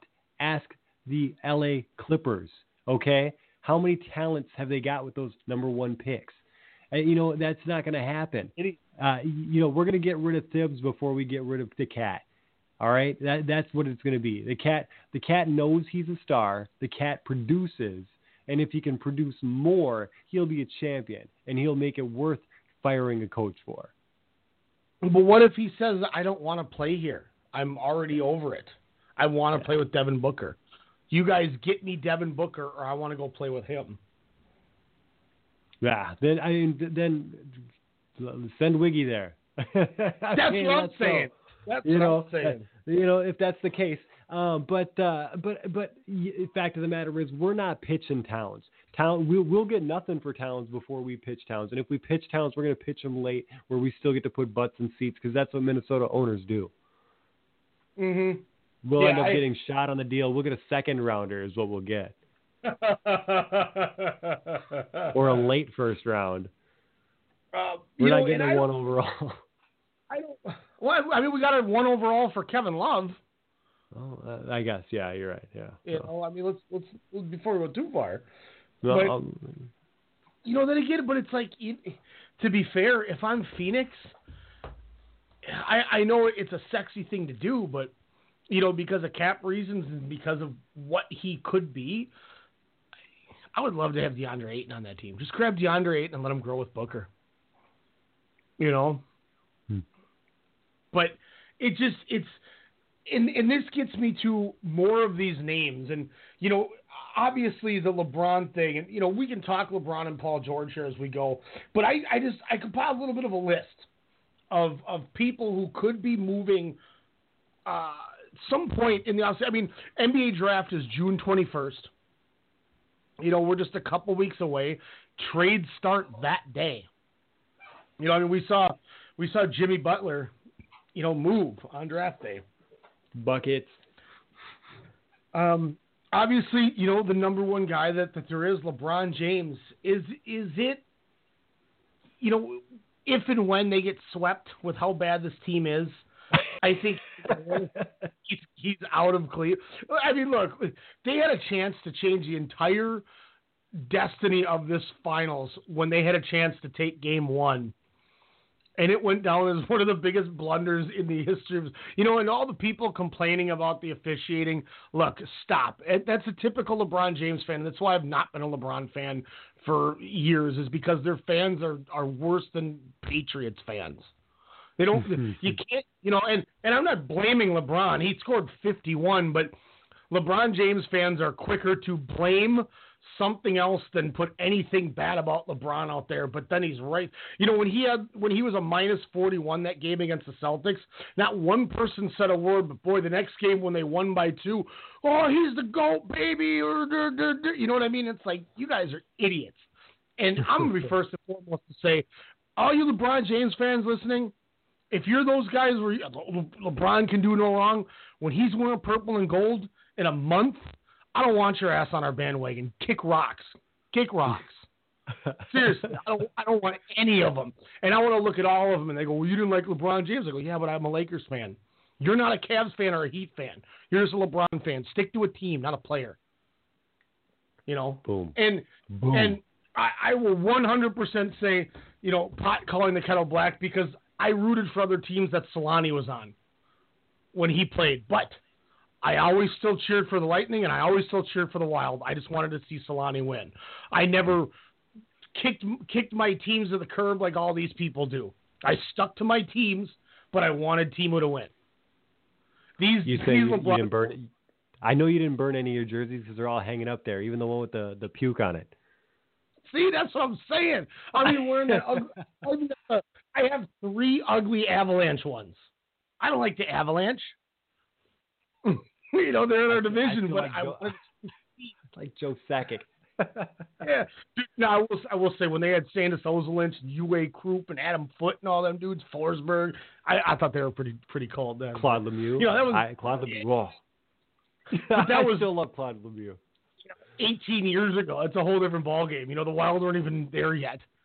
Um, but it, it's true, and I don't want any of these LeBron fans to come going, "Yeah, Ryan, what's up, baby? Let's go purple and gold." No, kick kick rocks, homie. Just bounce. You're you're trash. You're trash, just like your sports opinions are. that's, that's the end of my rant on that. Trash. There you go. Uh, what else you got? Um, you know, so I think I think back to on point. I think if they lose this series, you know, there's a big chance he could move. Obviously, LA and Philly are big players. We know Daryl Morey would trade his own mother if it if it got him a better team. That guy looks at he looks at these people on his roster as the same thing I'm looking at as these planters peanuts on my desk with my computer. It's just it's I can trade that for something else. That's what he thinks of the the, the team. We know he, he's going to be a player. But Richard Jefferson the other day said, you know, I don't I don't think what a lot of people think about this, and I've talked to a lot of people. But don't be surprised if LeBron goes to a team that nobody's talking about.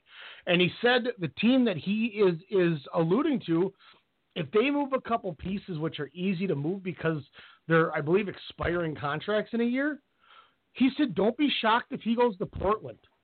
Because that that dude up in Oregon, the Nike guy, he he's like great friends with him. Nike he's with Nike. They would build a whole new Oregon Nike facility for LeBron to be up there. There's a lot of reasons that he could go there. And I thought that was a pretty interesting take. Yeah, that's uh, that is another pretty interesting take. But you know, I, but if you're going to go the business route, doesn't it make more sense for the LA thing though? Yeah, it does. You know, so I, I, and that's not even like I just I don't know. But yeah, But you're- you know, there's still there's still some great. I, you know, I look at. I mean, obviously everyone's talking LeBron James because he can pl- uh, go out. Uh, Paul George with the player option. Uh, Kevin Durant's got a player option. But let's be honest. Uh, you know, they'll rotate checks with each other everywhere in uh, Golden State and keep that that alive. They have a good chemistry and they know what's what. Um, you know, you still got. Uh, I mean, the Nuggets will probably exercise that team option on Nikola Jokic. Um, Chris Paul, I, I believe, is going to be uh, you know another year older, but still uh, on the on the open market as well. And then he's obviously already- the big ones. What's that? Houston. He's already been actively re- like the minute they lost Game Seven, he so somebody said he he went right to his phone and was already texting LeBron about Houston next year. Yeah. Um, Demarcus Cousins, uh, Clint Capela, and DeAndre Jordan as far as other big big men on the block as far as that goes. Clint Capela will stay with Houston. They will max him. I guarantee that. I'm not. I, I don't. You know, so that's where Houston's Houston's going to have to move like Trevor Ariza and like Ryan, maybe Eric Gordon and like a Ryan Anderson, and then get nothing back. They got to find teams that that want those players that don't care about the money they're making, which I think is definitely doable. You know, like I've I've been preaching with with the Lakers to try to send a pick to Atlanta with with Luol Deng get Deng off the book so you can sign LeBron, Paul George, and then bring back Julius Randle because I think that's huge. You know, Houston. I mean, that's that's a scary thought if they could get George or uh, or or LeBron on that team. You know, Yeah. it really is. I, there's no way Denver's going to let Nikola Jokic walk. I mean, you could you could argue that dude's a top three, top four center right now in the league. Oh yeah, easy. God, the West has some nasty young centers, dude. Just thinking about that. Look at the guys we just talked about: Capela, Towns, and Jokic. Yeah. Woo! Uh, return Boy. return of the big man. Yeah, it, it it is. It feels like it. You know, so I mean, those are all options. Um, one one other option here before we before we start going down the rest of this list here, and this will kind of lead into another guy that I wanted to bring up here. Um, Carmelo Anthony. Obviously, I I bring him up in a weird weird sense because he's he's got a, a twenty eight million dollar opt in next year. If if if Melo goes to free agency, I mean, what he's he's getting 15, 20? He's not Yeah, getting he's- twenty eight. He's, he's not going anywhere. He's he's exercising that option. So now I, I believe he's got some sort of a clause. I don't know if it's a full no trade clause or something, what if? And I say just what if. And this was that take I heard, uh, and I give credit to John, uh, Steve Mason and John Ireland for this because I heard this two minutes before I got home, and I, I'm going to go back and listen to hear what they thought about it. But the second I heard it, I went, "Oh my god, it's a crazy thought." But I want to talk to Jordan about it. If say you find out that you get LeBron but Paul George walks, or you get Paul George and LeBron walks. So now you're going, okay, next year, Klay's a free agent, Jimmy Butler's a free agent, and Kawhi's a free agent. And to me, as much as I'm as confident as I am about LeBron, you know, and Paul George coming here, I'm just as confident about Kawhi and Klay. Because if Golden State chooses to not pay Klay Thompson because they will go a billion dollars into the luxury tax, that well, you know, if I'm Klay Thompson, why wouldn't I want to go where my dad played? That's the one reason he was okay if they would have traded if it would have been Kevin Love for him and Harrison Barnes when uh, they almost, we almost got Klay Thompson. He, you know, my dad played for the Gophers for, with Flip. I'm fine going here. Obviously, I'm fine going to the Lakers. And obviously, Kawhi has always, you know, it's it's the same Paul George thing. He's always wanted to be a Laker. He's from L.A., so I'm I'm confident about those guys. So if you needed a placeholder piece and a way you could keep Julius Randle then, which I think is huge. I think is very huge because, you know, I talked about it all year with you. Julius Randle, his light bulb turned on, and that dude's like a freaking bull in a china shop Yeah. with how violent he is. I love it. I love it. He they, they said from the All Star break on, he was the third statistically best the the best statistically third player behind Harden and LeBron all year or all since the All Star break. Number three. And that's like Oh. the pearl and that stuff. Just tremendous. And that's why I think he's gonna get, you know, eighty eight for four years from like a Dallas. But Yeah. what if you were to you were to call OKC and go, look, why don't we kill off the lesser of our two evils?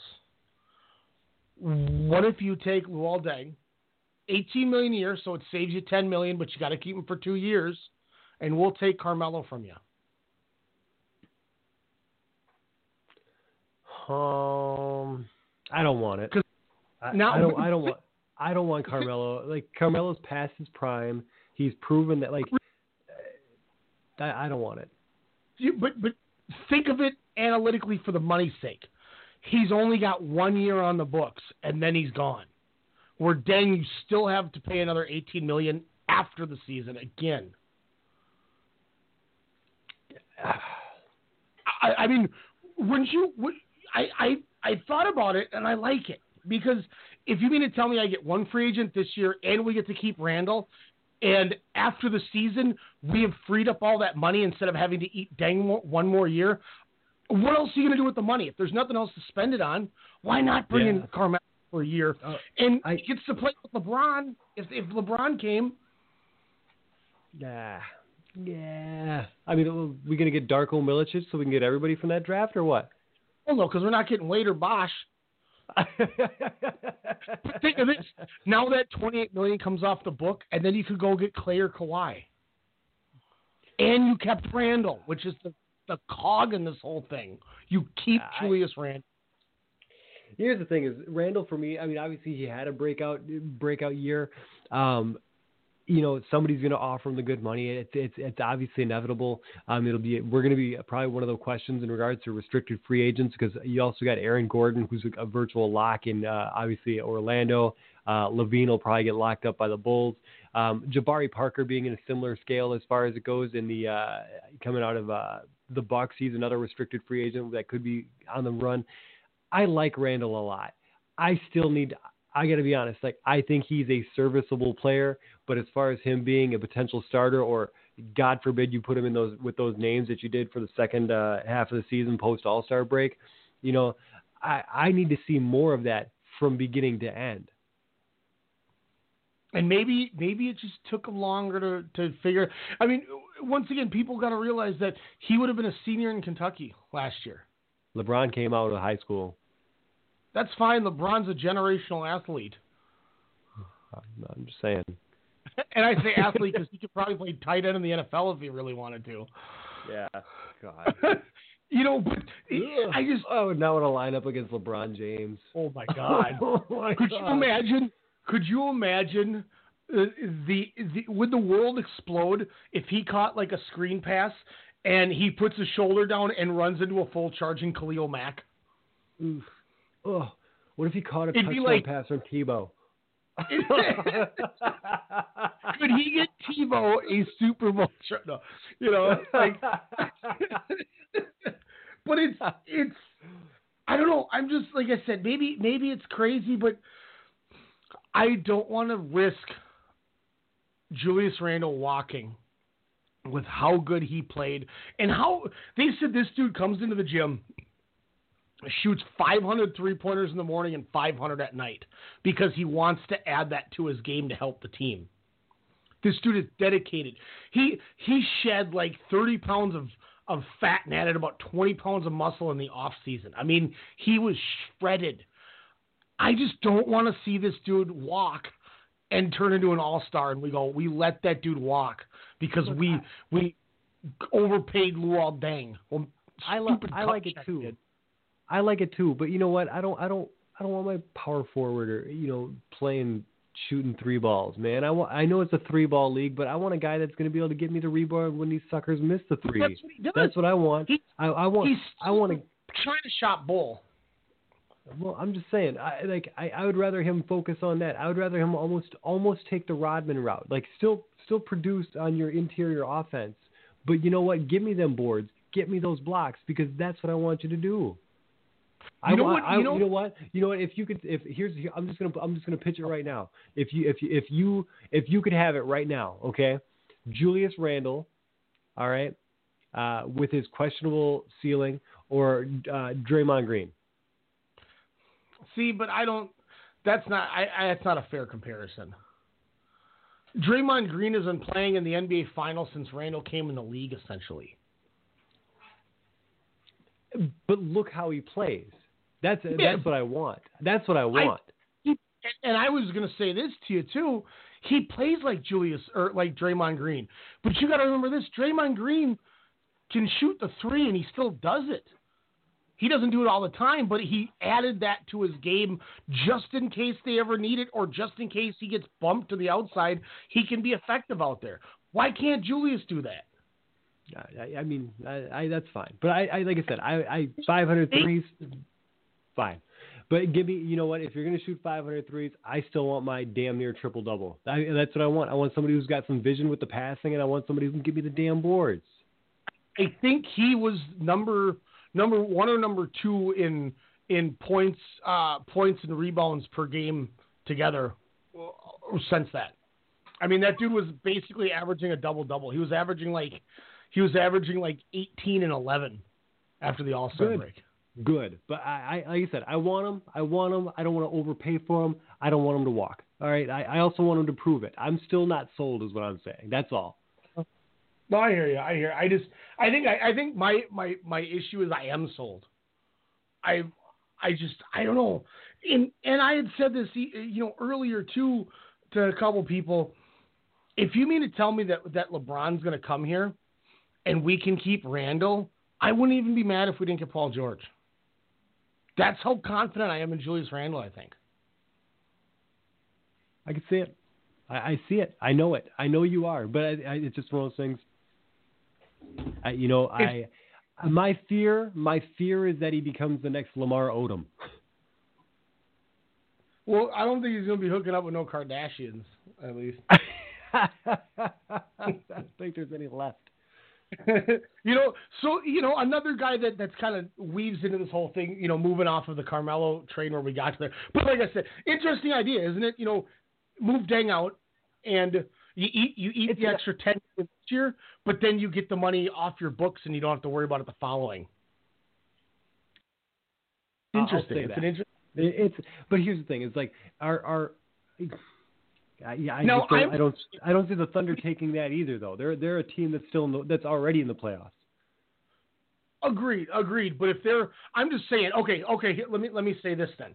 Now, you say you've already struck out on your free agent, so you have to spend the money or you lose it.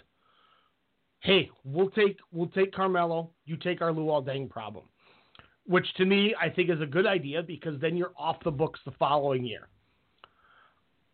I would almost be willing at that point if we struck out in free agency and I know freeing up that 18 million for Deng can get us two people next year while keeping by keeping and keeping Randle. I might even be willing to slide Kuzma in the deal to give OKC a reason to do it. Yikes. Yeah, I- That's like I don't. I, here's the thing: is I don't want to know why I don't make that deal. Is because LeBron's only going to be in the league for maybe three more years, maybe. So we I- got a three window to win. Maybe.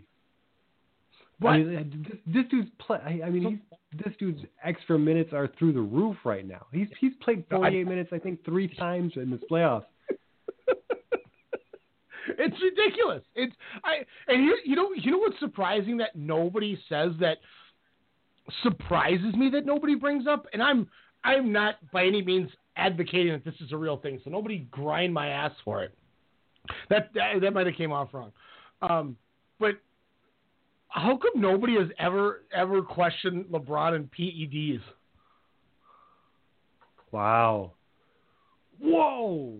I'm just saying, like. That- Space a million and a yeah, I'm not. I'm not going to get in this one, but yeah, I, I could. I could see the argument. He's truly, as far as athletic, uh, athletic human beings, he is certainly an archetype that one will never see again. Oh yeah, and I mean, dude pays oh, you know a million and a half a year for a personal trainer who he works out in the morning and at night. I like I will like this dude. His his entire focus in his world is his body and making sure it's. uh, I'm not I'm not by any means. I don't think there's any. I don't think anybody in the NBA really you could say is. I think that's the one sport that they. I think NBA and NHL are the ones where you don't see it because of what what the kind of sport. It's, you know, just like you never see guys in soccer get popped um, because they're always training because it's a sprint. But it's just like I'm surprised somebody hasn't gone. I mean, people people are bashing Roger Clemens and Mike Piazza and all those guys. You know, Yeah. obviously, I mean, you know, or I should say Piazza. Obviously, Clemens got busted, but still, like you know, Barry Bonds. You know, like he suddenly has this '70s homers and all this stuff. Like I'm just surprised nobody ever said that. I just I just thought about that. Like it, Yeah. it's just crazy, but I'm with you though. I, I'm never advocating it, but you know, going to it. Kawhi Leonard, do you think he's leaving San Antonio? Are are they going to not get this fixed? And is he going to walk? They're already talking. A lot of people say that he's not going to get offered a max contract, which is ludicrous.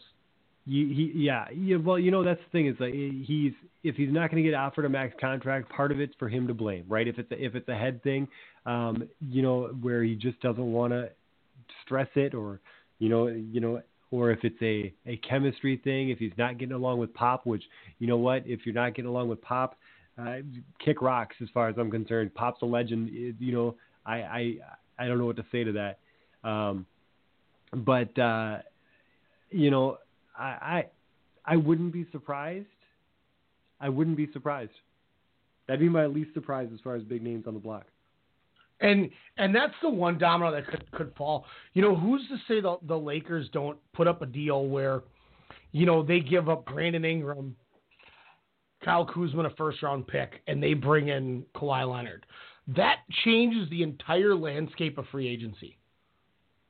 Because if you're adding Kawhi Leonard to get to that team to play with Lonzo and Randle, and they have money for another player, how how interesting is that now for LeBron? Because you know, and, and here's the kicker: if you could still get rid of that Deng contract, like if you could you could pay Atlanta with draft picks, you could realistically, I mean, you'd have to give up Ingram and, and Kuzma for for them because I think I think Ingram would would flourish in, in Pop's system. I think that would be a great trade for both teams. But you could realistically have Kawhi, Randle, and Lonzo and sign LeBron and still have money for somebody. That's crazy.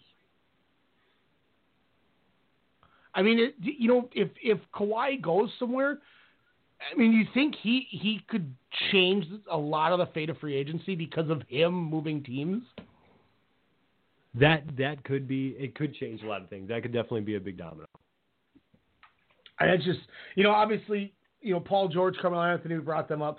There was a tweet that went out where somebody asked some news reporter out of the Big Four in OKC, you know who's the most valuable? Obviously they're talking George, Carmelo, Steve Adams, Russell Westbrook, and they said everybody but Carl, uh, Carmelo Anthony. And Steven Adams apparently liked the tweet and then rescinded the tweet and said it was his fat fingers that accidentally hit it. Hmm. I mean, I, I guess you know you're scrolling. I believe it could happen, but you know there's there's a lot of issues that could be going on with this team, and that's why you know Carmelo or and who's to say maybe Carmelo opts out and goes, hey, I'll go play for Houston for cheap to try to get a ring. That that's not the case. He's he's been a money guy his entire time. Like his money in New York is no. That's come on. Let's let's not let's not BS it. I mean, he he was already comfortable being the number three option in, in OKC as it was. Yeah, but he's not he's not comfortable. Yeah, but he's not comfortable be, sitting on a bench either. So, you know, like let's let's See keep it real. what about what about Hassan Whiteside? There's a ton of problems with him in the Heat. Um, it's I mean he was calling out the Heat for not playing him in the entire second half at some point during the playoffs. There, I mean, there's a lot going on.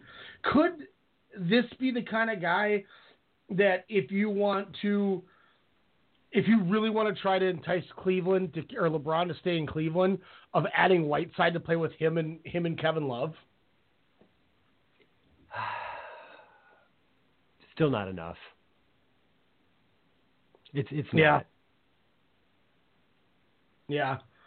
I agree. I agree. Um, another guy that that ironically this this ties up with, I want to say the Lakers and the Clippers. Both teams, you know, the Lakers made a trade in the off during the season for a point guard, even though they already had Lonzo because they like running, you know, the, the the two guards. What about a guy like Kemba Walker? Where could he could Kemba Walker leave Charlotte? I mean, they're going into basketball purgatory. They they might want to do something with Kemba before he walks. Um. Yeah. Uh, you know, eh, here's the thing: is it's. I want to say no. I, I I don't think he does.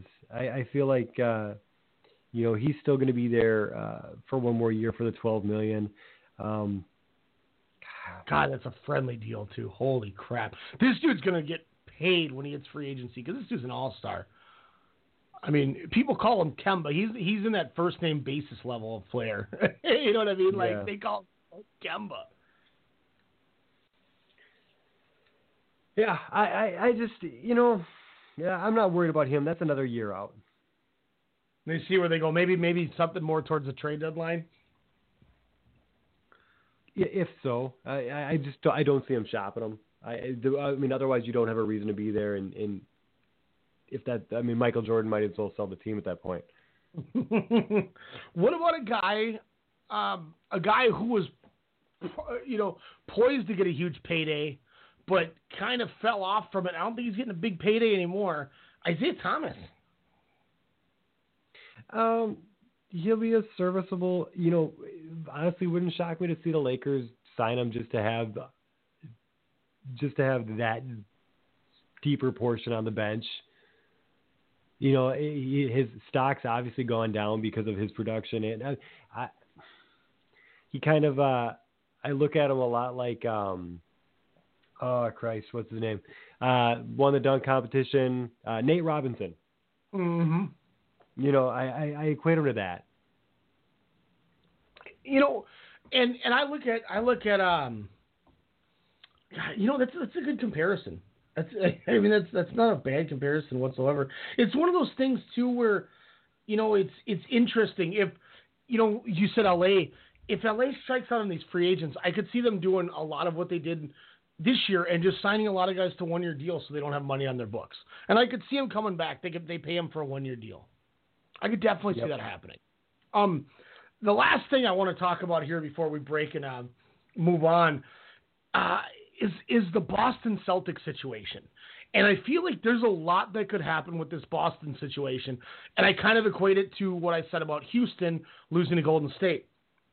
If I'm the Boston Celtics, I know that we did tremendous with what we had. These guys are better than we thought. You know, Jayson Tatum shined in the playoffs, which is something rookies don't tend to do. He he played better in the playoffs than the regular season. And that's what you want of somebody who's going to be a star. I think Jayson Tatum's going to be a star. Jaylen Brown showed that he could be, uh, you know, not a superstar, but you know he could be a nice star in the NBA. We saw what Smart and Rozier did. I mean, Al Horford, this guy just continues to go. No one talking about me, but I go and have some of the best games every night that that on the team. You know, so that this team is just so good. They get Gordon Hayward back next year, which is perfect for Brad Stevens' system. But do you think there's a chance they could move Kyrie? They didn't need him. No. Here's the here's the thing though, uh, Kyrie um, is uh, you and I discussed it I think uh, a couple shows back. Kyrie is a huge reason that the Boston Celtics got off to the hot start they did. Period. Because that team, if you put them uh, up, you're you're without some sort of leadership to get them going. Um, I don't think they they. I still don't think they make that uh, they make that apparent. Um, you know they let's see what was their record on the year. Um, I, I I don't think they got to sixty, but I think they were like 50, Yeah, 50, 55 55 and 27. Okay. Yeah, and what was that? What was that first win streak? 20 or not uh fit was it 13 Like, games? was four, I think it was, I think it was fourteen. So they So were forty-one 14 and twenty-seven after that. So I, I would I would I would I would say of those 14 games, I would say 8 of them are are strictly uh based on the performance of uh your your boy. All right. So, So that means they're No, that that would that would put them that would put them at 47. Oh yeah, yeah, yeah. I was thinking nine. That's my apologies. That, that was bad math on my behalf. But let me let me let me say So- it this way. 47 wins drops them to the uh to the to the 6th seed. And they then they they beat Philly in the first round, or they beat Philly, who they would play. Who did they play in the first round? Philly. Uh, six would play. Six would play Philly. Yeah. That would bump them down, so they would have played Cleveland. So that I guess that changes it because Cleveland Yep. went to them in the four seed. But Yep. anyway, Yeah, that's, that's- but but the way okay, so the way I equate it is I don't think Brad Stevens and that team realized what they could become until Kyrie got hurt. And I think when he got hurt and they they they banded together, it was it was remarkable how good they played. I mean, Brad Stevens truly made himself a top five NBA coach in this playoffs. This is why I say, you know, and there's already a little a little rough edges between the two when when uh, Kawhi or Kawhi Kyrie Irving no showed Game Seven because he decided to go get um some basically a nose job. Uh, I thought it was some sinus stuff. Yeah, which which in in Hollywood terms is he got a nose job. You could call it. I mean, obviously it wasn't, but I'm just Yeah. I'm saying Well, you know, here- here's the thing. Here's the thing. He wasn't going to play anyway. He wasn't on the active roster. You know what I mean? Like, why- I, he, Well, he's not it's no different. But but uh, did anybody? What about when Kobe went on his Italy trip? Yeah, but that's Kobe, baby. I, I yeah okay yeah it's Kobe okay. Okay, but you know what I mean? Like this. You said leader. You called him a leader. Shouldn't he have been there leading that team and teaching them how to beat Cleveland in Game Seven when they need him the most? he hasn't. No no. I don't agree with that at all. Nah. It's Game Seven. You got to be there to, to to motivate your team. That if, if that's your leader, he's he could have waited one day to get the nose surgery, the sinus stuff. You're there for that team, and you're motivating them, and you're helping them, and helping them with switches, and telling them what that team does. Yeah. You, you know that that's that's what the film's for. That's what the practice court's for. That's what your coaches are for. If he's not actually holding a clipboard and sitting on the bench, and he wasn't, you know what I mean? Uh, then then then I don't then I don't I don't fault it. You know what I mean? Uh, Let me let me ask you this then, and be honest with me. If you are the best player on your team and you went down and you're a win away from beating your old old team that you want to just stick it to, Jordan, you're there, aren't you? You would have been there. But but it's bittersweet because I'm not the one doing it. No, that's a cop out answer. It's a yes or no. You would have been there, wouldn't you? Uh, I, You you I are you I, here's what I'll say: is I would be there. See, and that's my point. That's my point because you're you understand team. You understand team. There was problems in Cleveland, and now we see this happens a year later. Long story short, if if San Antonio said, "Look, we want Kyrie, you give us Kyrie, and I don't I don't care what else you want to uh, something else, we'll give you Kawhi Leonard." You mean to tell me Boston's not taking that? Boston's not taking that. Whoa, man! I'm telling you, Boston's not taking that. Wow. Man, I'm not taking that. I'll tell you that. Here's the thing: is I'll tell you, I'll be, I'll be, I'd be on that bench. But you know what? If I'm the Boston GM, nah, nah, because at this point, the, the, this Celtics team has the potential to be deeper than deeper than the Celtics that made their runs uh, in the most recent. You know, with the big three, it has, uh, you know, the youth. It has, it has lead. It has uh, strength. Uh, and, and it has the potential to be. I'm not saying they're going to go, you know, ten straight finals or whatever the, the ridiculous number that Red Auerbach did, in, you know, in the uh, the the days there. But but they have they have a flipping team. They have they have a, a, a stacked roster that is the Eastern equivalent, in my opinion, based upon youth and and veteran savvy uh, e- equivalent to the Golden State Warriors, and they can move the ball and they can score from anywhere. Here's the other thing I'll say about why I think I do the trade. 2012, 51 games for Kyrie. 2013, 59. 2014, 71. 2015, 75. 2016, 53. 2017, 72. 2018, 60. When when do people stop going, oh man, that sucks that it happens, and start going, maybe this dude is just never going to play a full season and is just too injury prone to ever make a giant contribution. Uh, You know, 75 games is quality. I'm fine with that, especially considering. that. Here's the thing. So, so the, the, the 70 plus game seasons, you also look, that's also before they instituted the no rest rule. And there were some games where he was getting rested also.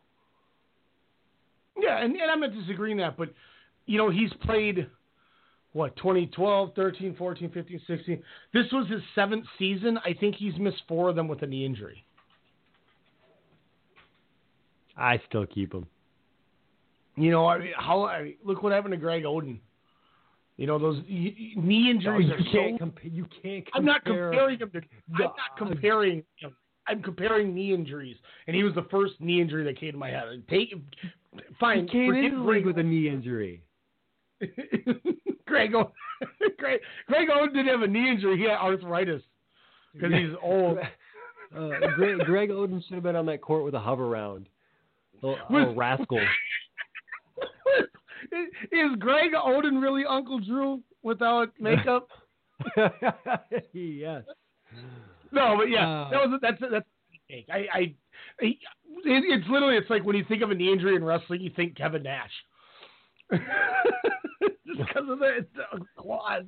But you know, it's just, but I don't know. It's it's just and it's interesting because who would have thought six months ago we would even be talking about Kyrie Irving potentially as a trade piece because of how good Boston did without him. Like that would have never been a one. conversation. He's not a trade piece. It's not a I just- conversation. if if he gets moved, I'm just saying it's it will not shock me whatsoever if we hear that there is a rumor he could get traded. Ru- ru- I, I I can wipe my butt with rumors. Okay, like I show me the receipts. If he gets traded, are you gonna wipe mine when when if it happens? Oh man, I I'm not gonna wipe it. We'll we'll, we'll come we'll come up with a suitable I'll- I'm not gonna wipe your ass. Be the worst thing ever to have somebody else do it for you because you wouldn't know where to stop. I'm just gonna go straight up so you have a brown stripe up your back. Who can like you might really hurt somebody. oh man, that is egregious. Uh, something else that's extremely egregious uh, was obvious what happened in the NBA Finals Game One. We're gonna play a little, a little. Uh, is it worse than uh, when we come back after break here? Because it's it's very interesting. But first, we got our second get to know him. We're going right back into the draft, and this time I'm not going to be stupid. When I was playing the last get to know him for about five seconds after I muted you to go to break, I muted myself, not thinking I'm playing to get to know him. So there was like a five second part where nobody got to hear the get to know him. So I won't screw that up again this time. but this is our next get to know him uh, from Nick Hager. We'll be right back. Sportscast Radio. The countdown to the NBA draft continues as we'll get to know Donte DiVincenzo from Villanova. So if the name sounds familiar to you, you may have remembered DiVincenzo from his unconscious shooting display in the national championship game versus Michigan. He was a key piece of the depth Villanova had the entire year, and he could be one of the most impactful players to go late in the first round. He's one of those unselfish players whose grit and determination will lead him to success. And because of making these hustle plays game in and game out, he was awarded the Final Four's most outstanding player. While his college career ended with this honor, there are still some questions whether or not he could succeed as an undersized shooting guard at six foot five.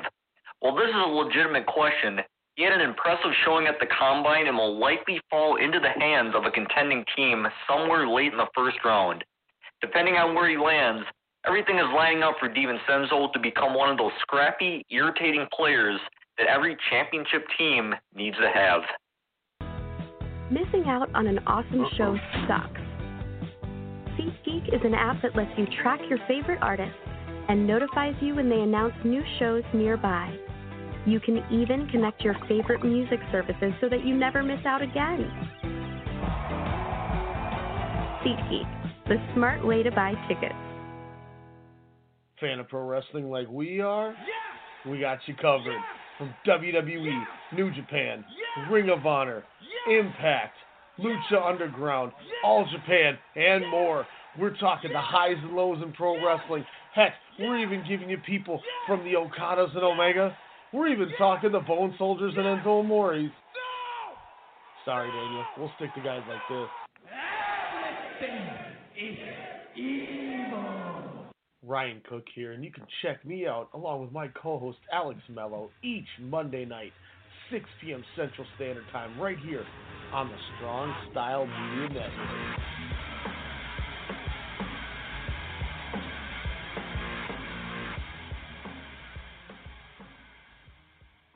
Okay, I'm gonna get that jersey for Steven. Oh, that Michigan sweatshirt is perfect for Susie. Ryan is gonna love this hat. Fanatics.com has great gifts for all the sports fans in your life. Go to Fanatics.com right now and get free shipping and up to 10% cash back on absolutely everything. Every sport, every team. Fanatics.com, where sports fans shop.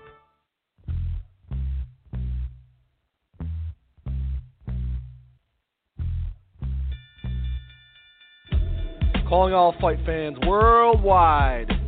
My name is Elijah McNeil, and I'm one half of the best boxing podcast on the net, the one and only Standing 8 Count Radio. Do you like hard hitting commentary, analysis, and banter? Tune in on Sundays at 10 p.m. with my co host, Ryan the Technical Legend Cook, and I. Break it down. That's Standing 8 Count Radio, 10 p.m. Sundays, Strong Style Media.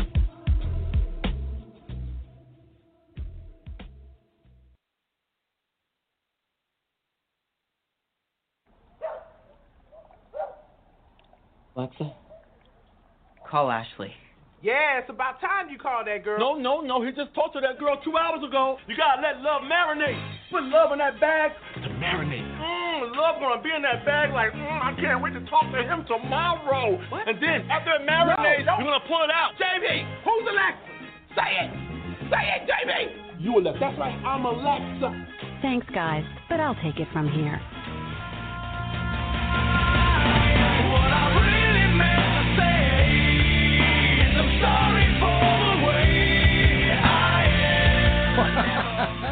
hey, who's who's more sorry to their fans, Cleveland or Vegas?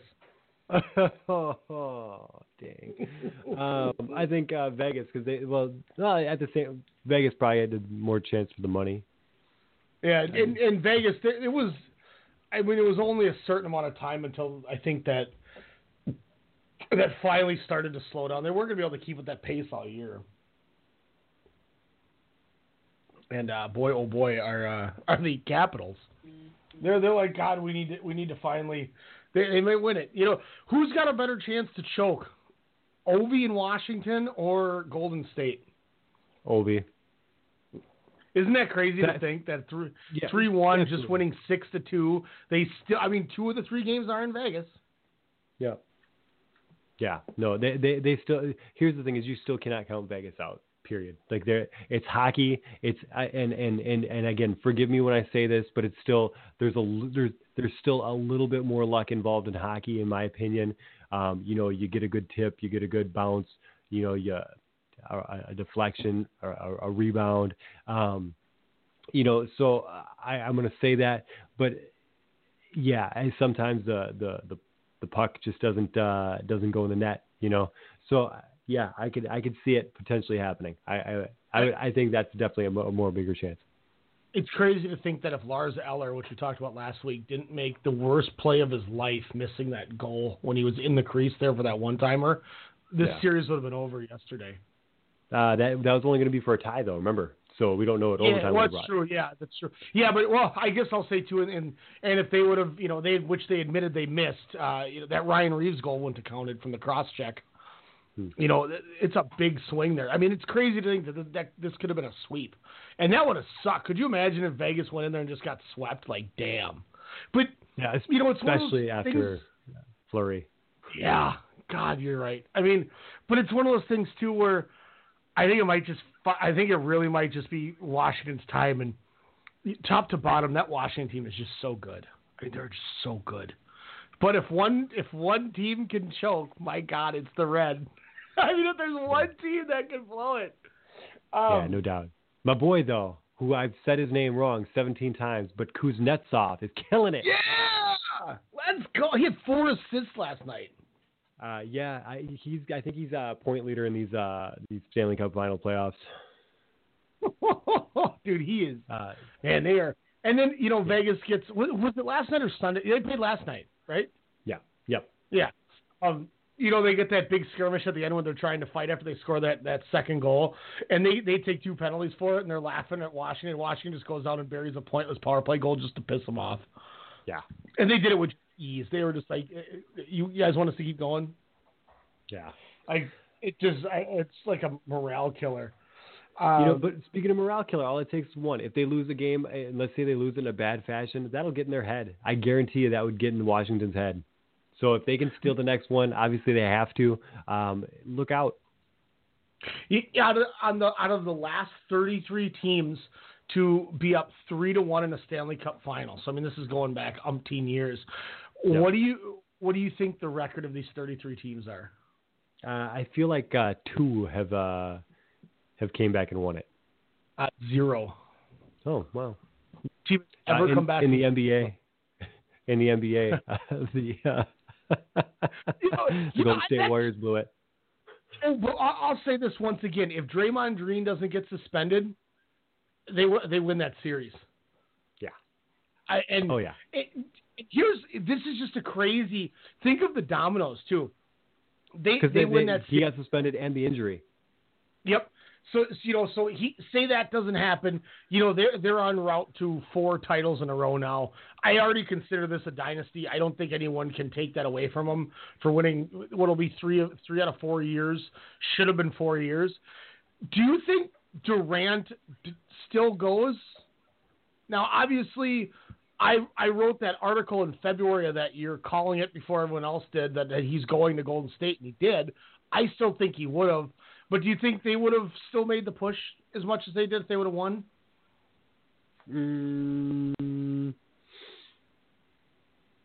I I think you got to. Uh, you, you you you know if you, if you're a team and, you, and you're comfortable with the chemistry, I think you got to make the push regardless. Yeah, I I thought after watching him play in the All Star game with those guys, I was like, this dude's gone. That's why I wrote that article, you know, on our old site. I said this on the Sportscast site. I said this dude's gone. He has no reason to be there. and and you know, I wish I could have put money on it because it happened. But uh talking NBA Finals here, you know, Golden State now with Kevin Durant is now nine and two against the Warriors. Uh, they lost Game Four last year, and then they lost on Christmas in a bullcrap decision. They should be ten and one against them with Durant, which which is kind of like you know this goes from being this giant rivalry in basketball to uh, it's just a team that Golden State beats up on, unfortunately. Um, I want to kind of tie one of one of our favorite things, Jordan, um, inside of this because of one of the things. But talking playoffs, we're also talking. I was wondering where they're going to get another tuba player for the band. that spit takes into this because the ult what could be one of the ultimate spit takes ever. J.R. Smith gets the rebound and begins to dribble out the clock because he thought they were winning. There is a, I've even heard Dan Le Batard said, "Don't, don't take my word for this, but, but I think, and this is like I said, I'm quoting Le Batard, not verbatim, but he he for some reason was so either in the zone or not paying attention enough that he thought he got a defensive rebound and he was dribbling up the court to try to take the game winner. Yeah, there's yeah, there's there's a lot of weird things with that one. Uh, he's he said I thought we were going to call a timeout. He said um, he knew what the score was. He said he thought they were in the lead. Uh, so there's there's a lot of really weird backs on that one. So yeah, definitely uh, probably multiple spit takes for uh, for Jr. To be honest, that man that man uh, that man let one go.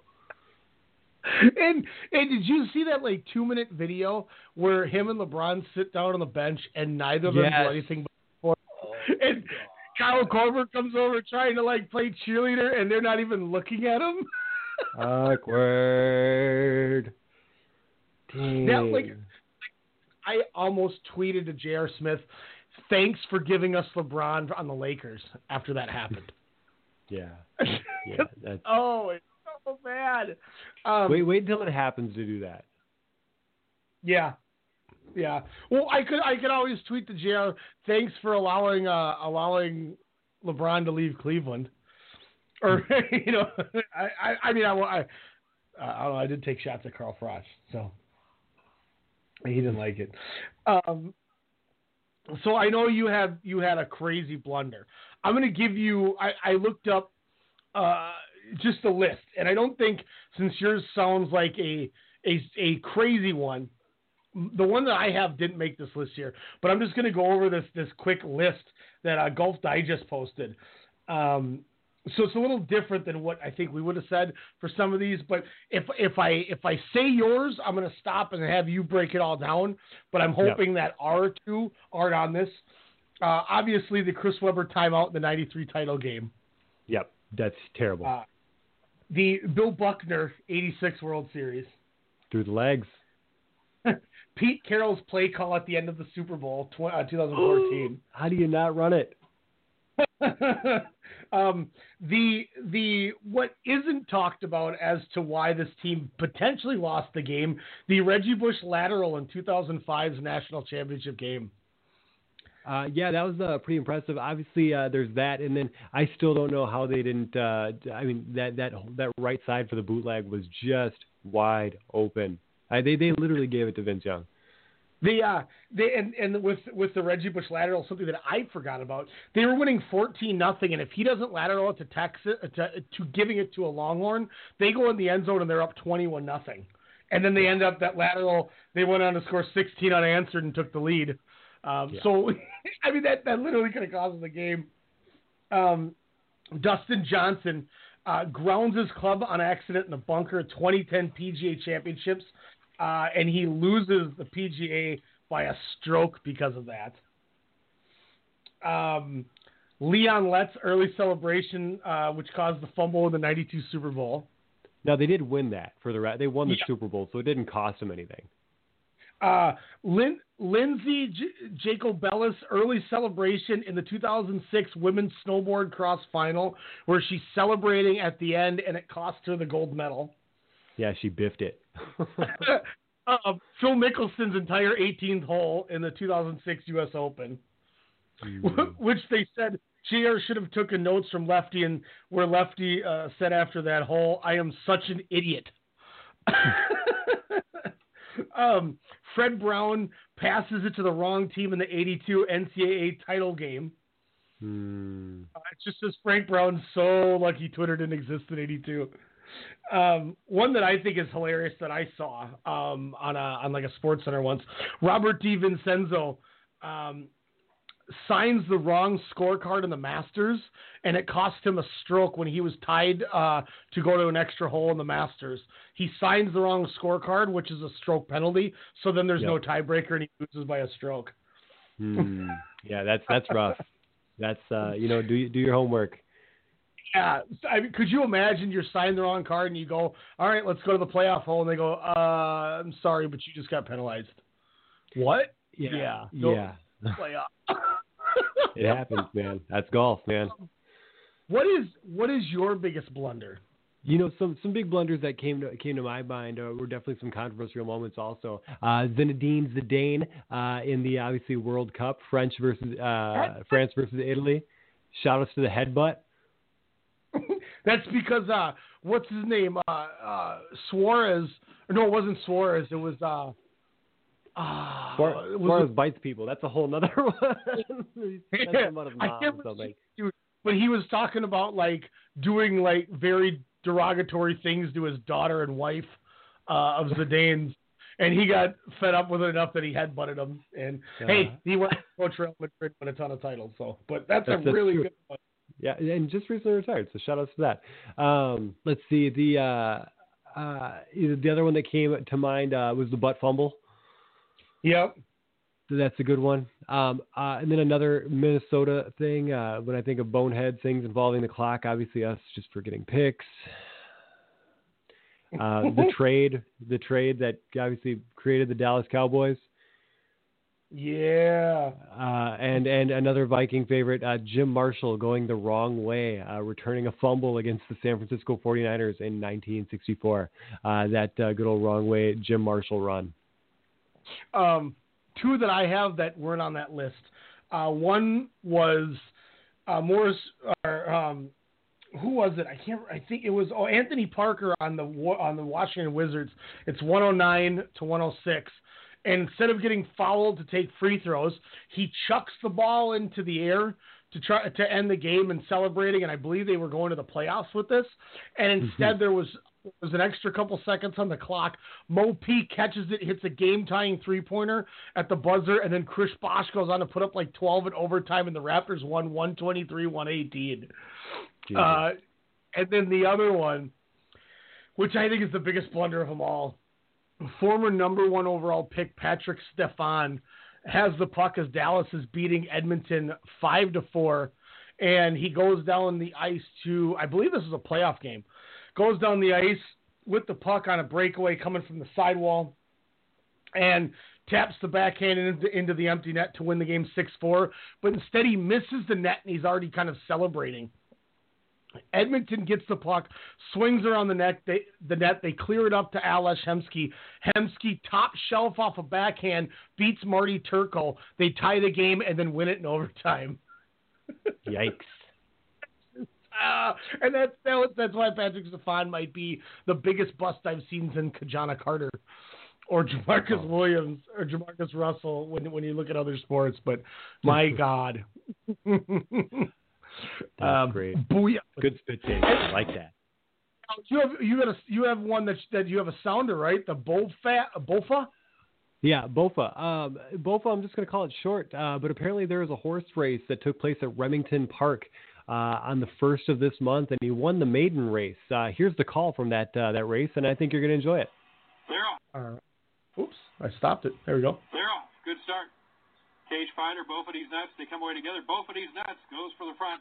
Has it by a long uh, cage fighter, not going away easily. And DF Dynasty 3 Green right there running third. Outside, bang, bang, you're gone, making some headway. Final 100 yards for both of these nuts. Cage fighter trying to battle back. Both of these nuts. Cage fighter, both of these nuts rolling to victory by a head over cage fighter.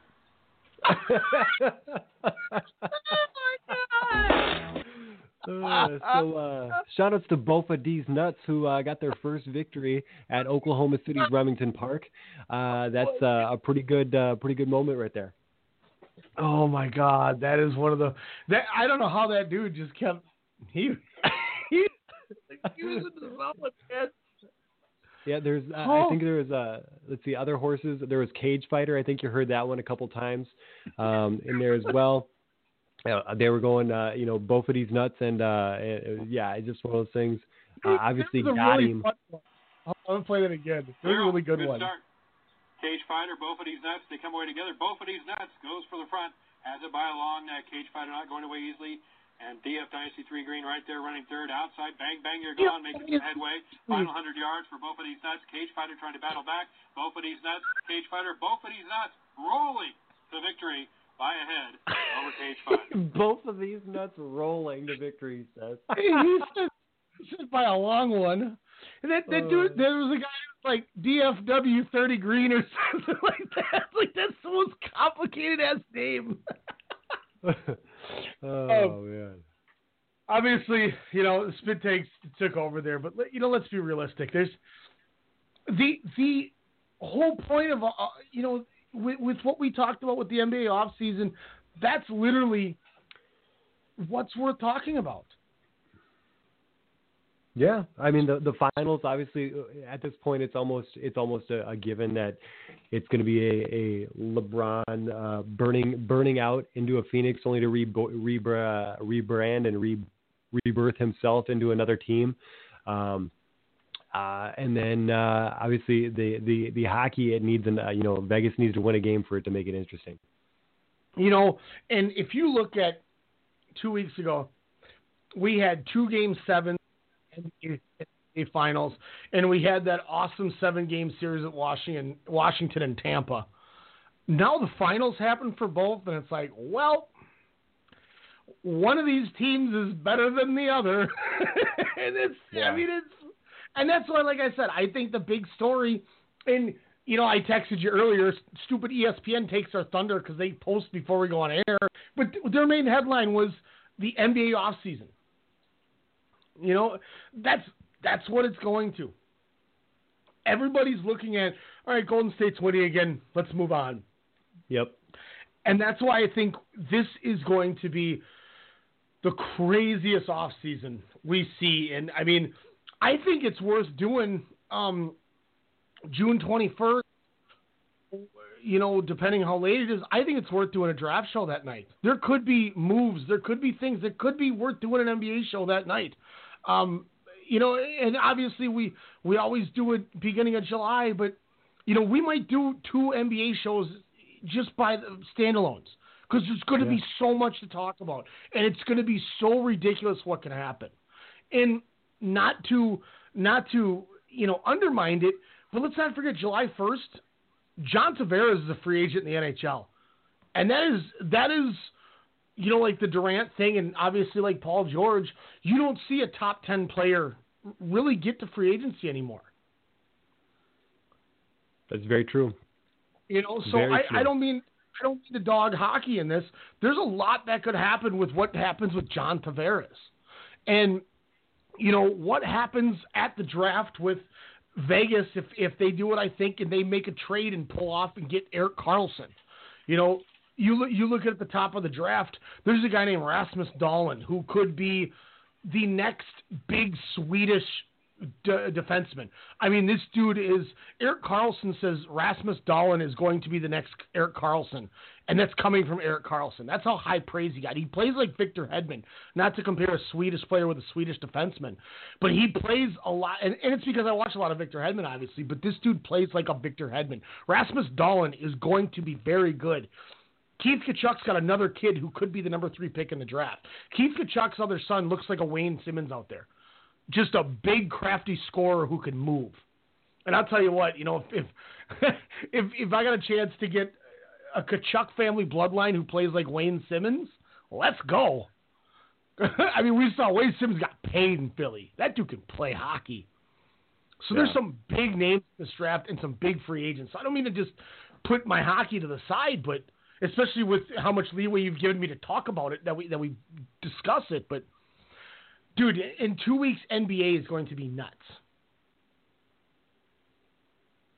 No, absolutely, absolutely, it is. I can't wait. I can't wait. So, I mean, you know, you may see us with some specials.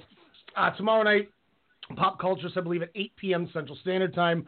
Uh, Soda Sound Radio will be 10 p.m. Central Standard Time on Thursday with the 2002 brackets, I believe, is the next one.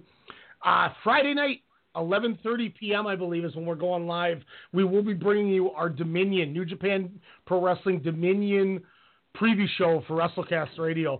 Um, I mean, it's New Japan SummerSlam. Jordan, I wish you were coming because we're getting Will Ospreay against Hiromu Takahashi. We're getting Tetsuya Naito against Chris Jericho. Oh, and we're getting Kenny Omega, Kazuchika, Kazuchika Okada, two out of three falls, no time limit. They might go 80 minutes. Yikes. I mean, it, it, I, I cannot fathom how good this could be. I mean, it's so we're we're talking it. We're, we may have we may have a couple guests lined up for that Dominion show because of how big it's going to be. But stay tuned, guys. There's a lot coming up in the next few weeks here with between sports and wrestling for us. I mean, there's a lot we're going to be talking about. I can't wait. Let's Jordan, go. It's been a pleasure. If you haven't already, obviously the Sportscast Radio Twitter handle uh, at WrestleCast underscore SSM. Hit us up there. We're, we're growing on there. We got some we got some new merch coming out as well for the show. Um, and you know we we keep it in the family. We show up for game sevens. We show up for game sevens. and once again, to all you to all you LeBron James bandwagon guys, you know you guys remember the meme. It says Heat fans going to Cleveland and there's like 70 people sitting on a on a van. Don't come to LA. We out. Sportscast Radio.